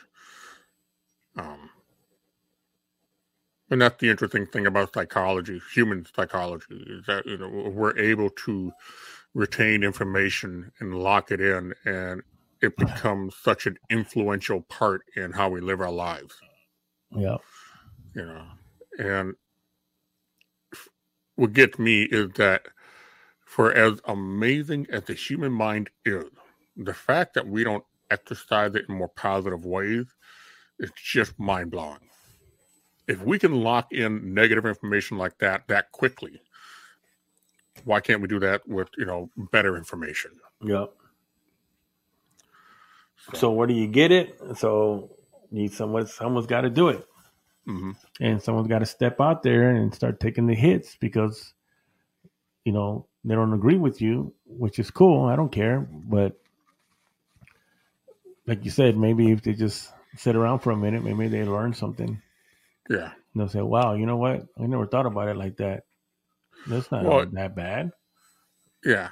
Well, see that I've actually talked to uh, Matt Barron about this, and uh, I know I forwarded it, you know, kind of forwarded this idea to you like a year and a half ago, two years ago. I wanted to do a paranormal forum where I have different paranormal investigators of different beliefs or different understanding come together and just have like a symposium, so to speak, virtual symposium online. And I want to actually fill up the page with 10 different people. And, you know, my only concern is some people might get a little hot and I might have to kick them, I'm pretty sure. you know. But it's, I don't want it to get hot like that. I do want to inspire thinking. I want to inspire conversation. You know, Yeah, you want to shake the mind. I mean, you know, like I said, you sometimes you, sometimes you got to do this because it's going to rattle people's cages, Mhm. and and someone might fall off. You know, in, in a shake, there's always going to be the ones that are going to fall out, but there's going to be some going to be left. Mhm. You know, and maybe those are the ones that are going to start to understand that, uh, open their minds up. This is what it is. It's just a closed-minded society Mhm. you know, and, and, and no one gets out of the box. They, they like their little comfortable box. Yeah. and, and being blind, as we say, you know, but they don't, they don't, it's scary to go outside the house. In fact, they do our parents have done that. Don't be out there after dark because the witch will come get you.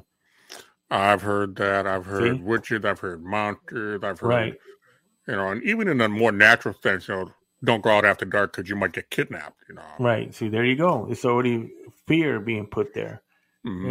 and and and that's what those they're traumas. They're actually what they are. They're traumas, and people grow as they get older. Well, they it just keeps it grows, and then they teach it to their kids, and it goes on and on and on, and they'll stay in that in that in that sense, you know. And and I mean, and what's funny about it is because everything that we know and we believe here in the United States, if you go to like say Transylvania or Romania or or anywhere like that, it's a whole nother world over there Mhm.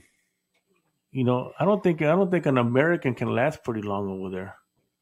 You take an average American and put them in Romania, I don't think they'll last. They'll freak out, man, with the vampires and stuff over there Oh yeah, yeah. because there is a thing over there with that. Okay, Oh, if you go to Germany and you see Christmas here, and then you go to Germany and you see Christmas there, well, Christmas was who's uh, Saint Nick really is. Yeah, well, uh, they have they have two. They have Saint Nick, and then they have the antithesis of Saint Nick, which is the Krampus. Right. You know, and that's a creepy Christmas story. I don't care who you are, where you're from, being terrorized into being good. Otherwise, some demon going to come in, put you in a bag, and beat the shit out of you. And you can hear him when he's stomping on your roof, and you hear chains. Yeah, no, yeah, fuck that Christmas. But that's where it really that's where it originates from. hmm hmm See, that's what I'm saying. But then it comes down here, it gets watered down, gets Coca Cola put back on Macy's and everything. Now you got the Santa Claus and you got the red one, you know, red beard, the beard Yeah. and everything. But if anybody, I've always asked this: Do y'all know where this really comes from? You know, it's really not like this. There is an origin to this, and if you Mhm. see that one, that one's going to scare the crap out of you. You know what I mean? But that's Mhm. what you're really doing because it's still connected. So you're still Yeah. celebrating what they're celebrating. That's what people don't understand when it comes to um, religion. You know, where does it come from? You're still Right. celebrating what you're doing. Oh no, we're not. We're doing it this way. It doesn't matter. Well, You know, you're still doing it. Yeah, I, when I did my research into uh, uh, when I actually started getting into the paranormal, I started researching, especially with holidays. What people don't know, and this, this kind of scares me because I myself uh, am a Christian. What people don't know is scary in the fact that Christmas, as it is celebrated today, had more pagan root than it does a connection to Jesus. Because the idea of bringing in a tree, that's the pagan ritual, that's the pr- pagan practice to keep the life throughout the time of death in winter. Um, the time of year that it's even celebrated. Jesus was born in June. Everything about American Christmas is paganism.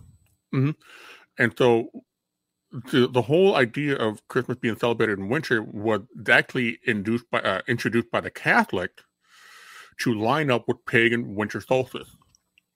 Oh, you don't have to change your practices because guess what? Our Lord and Savior was born on this day too. So we'll just put it together. It was a gimmick to win more people into the Catholic faith, Yeah, Constantine. using pagan practices to lure people into Catholicism. That's twisted. Same thing with Easter. The egg and the rabbit, those are Babylonian symbols of fertility. Yeah. So yeah, I, it, it, the whole thing with uh, The only holiday one, practices. the only one that, the only one that's true is the one that the Christian the religions The don't don't agree. The only one that's real that's real on that on that sense. The only holiday is Halloween. yes, uh, That's- which That's right on right on target. yeah, Halloween. Um, well, actually, the, the one inconsistency on that is the name itself. Yeah. Um, because the word the word actually is Samhain. Samhain, yes. Yeah, it, it spelled Samhain, but it's pronounced Samhain. But everything is Christianized here. Everything's Americanized, as I put it. It's Americanized, but it's Yeah. still the same. But that one stays true to to it. Like you say, Mhm. Easter, you know, and it's all these things. I mean, you know, it's what I mean, especially like you said about Christmas, the Yule time, the the the the singers that come to sing in, in the at the door. You know, that comes because they were singing. They would go out and sing to cover the screams of the children being sacrificed. That's what that comes Right. from. You know, uh, the the everything about it. Yeah, there, there's a lot of twisted But- stuff. But it's not that it's twi- just twisted. It's a twist. It's what the people believe, and they say this is good. In a way, well, it's not. I mean, you know, Yeah. um, but you, but you, just because that's the way you turned it in your mind, because we just covered it, we just painted it a different color, you know, Mhm. but it's still a rotten apple on the inside. You know, it doesn't matter Yeah, and and because that's there's that lack of understanding. Oh, I'm bad because I do this, but you're doing the same thing. So you're you're you know this is what they say. though You were talking about witches. Witches say that that that um, Easter is is uh, the Christians celebrate their holiday without them even knowing yeah, because that's where it comes from. hmm You know, it's just turned into the resurrection. Yeah, but again we're, they're mixing both but it's really the origins is that yeah. Well, it, it's yeah, I, and this is you know again we've said this before. This is why. Well, I've told this to people. I don't care if you yourself want to go into a paranormal investigation cold. Have at least one person on your team be the researcher. You've got to know stuff. Not just because you need to validate the data, but sometimes the research will help you understand why something happened. Why is the haunting like this? Why is it only this ritual works? What does this symbol mean? You're not contaminating the evidence.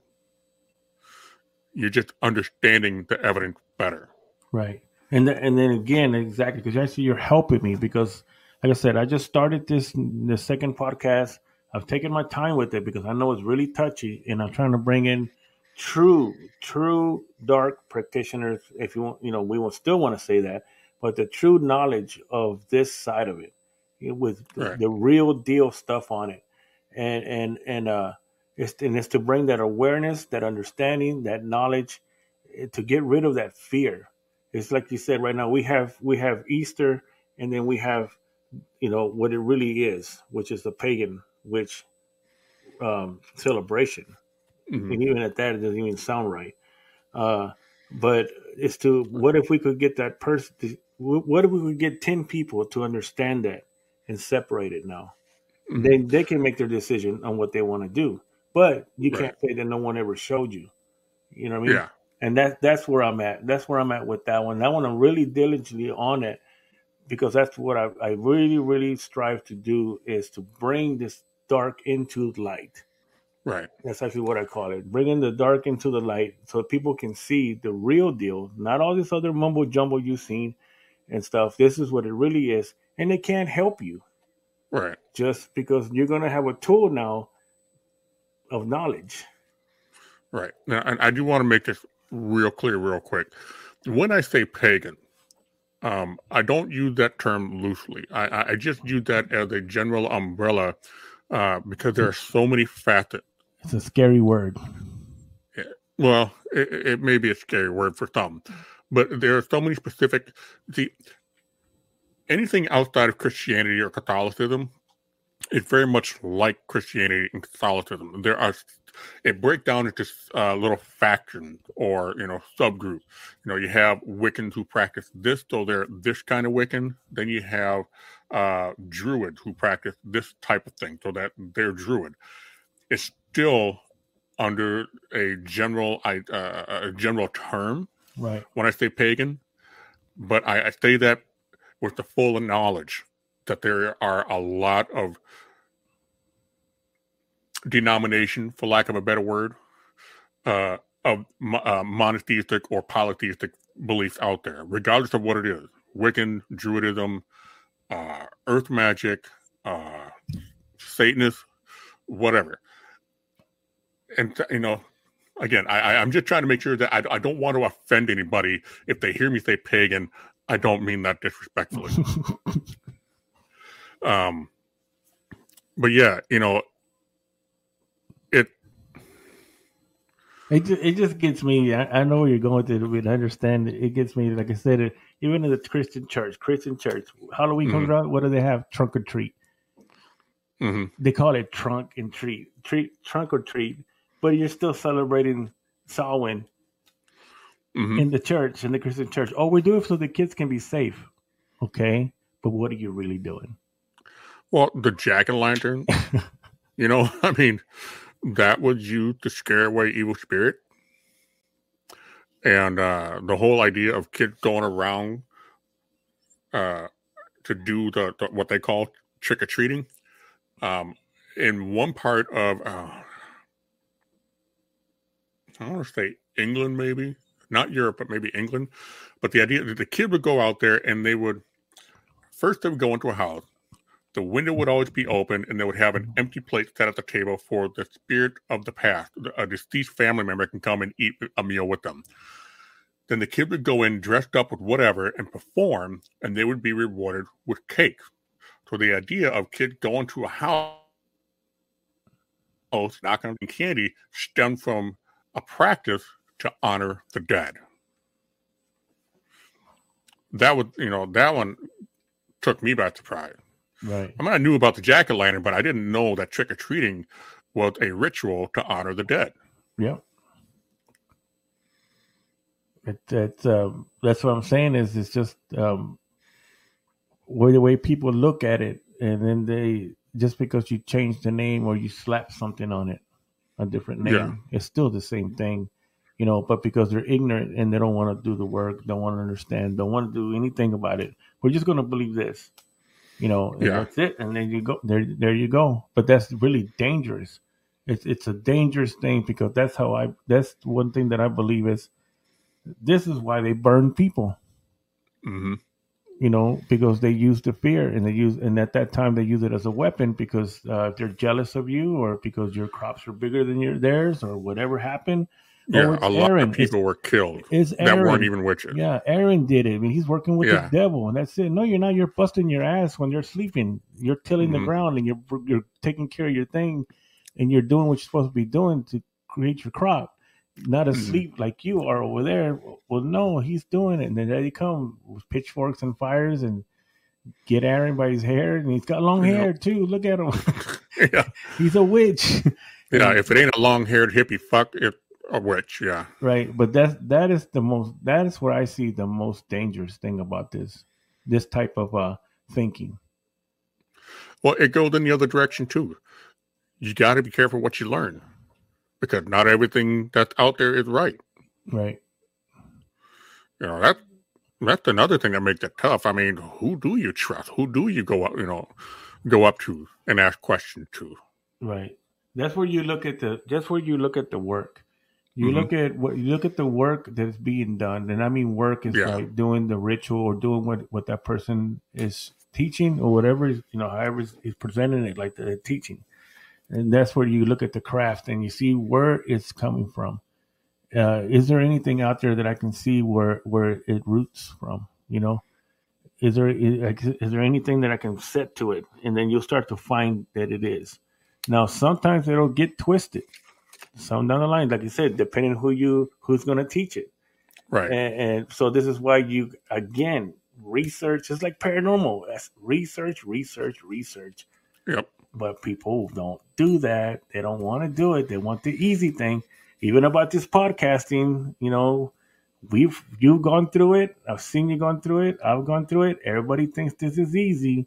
You know what I mean? Yeah. It's it's not. Yeah, we have some nice looking stuff, but it takes work to do all the stuff that we do. That background you Yep. got, you always got some awesome backgrounds. Well, that's called vision. That's called setting down. That's called looking at it and put it into work yourself, not somebody else doing it for you. It's Well, cool yeah. if somebody else does it for you, but it's nothing like when you put your own energy into it. Yeah. Well, you know, if you want something bad enough, you're going to work it. Yeah. Oh, and just to answer this question, you know, I know you want candy. Uh, just make sure you don't get it from a windowless van. Um, and Ray just been blowing up that chat.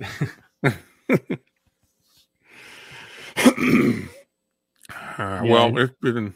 It's just the understanding. So that one, well, one more last thing. That, that's just it. That's all I'm, I'm bringing on that show because I it, it kind of hit on there.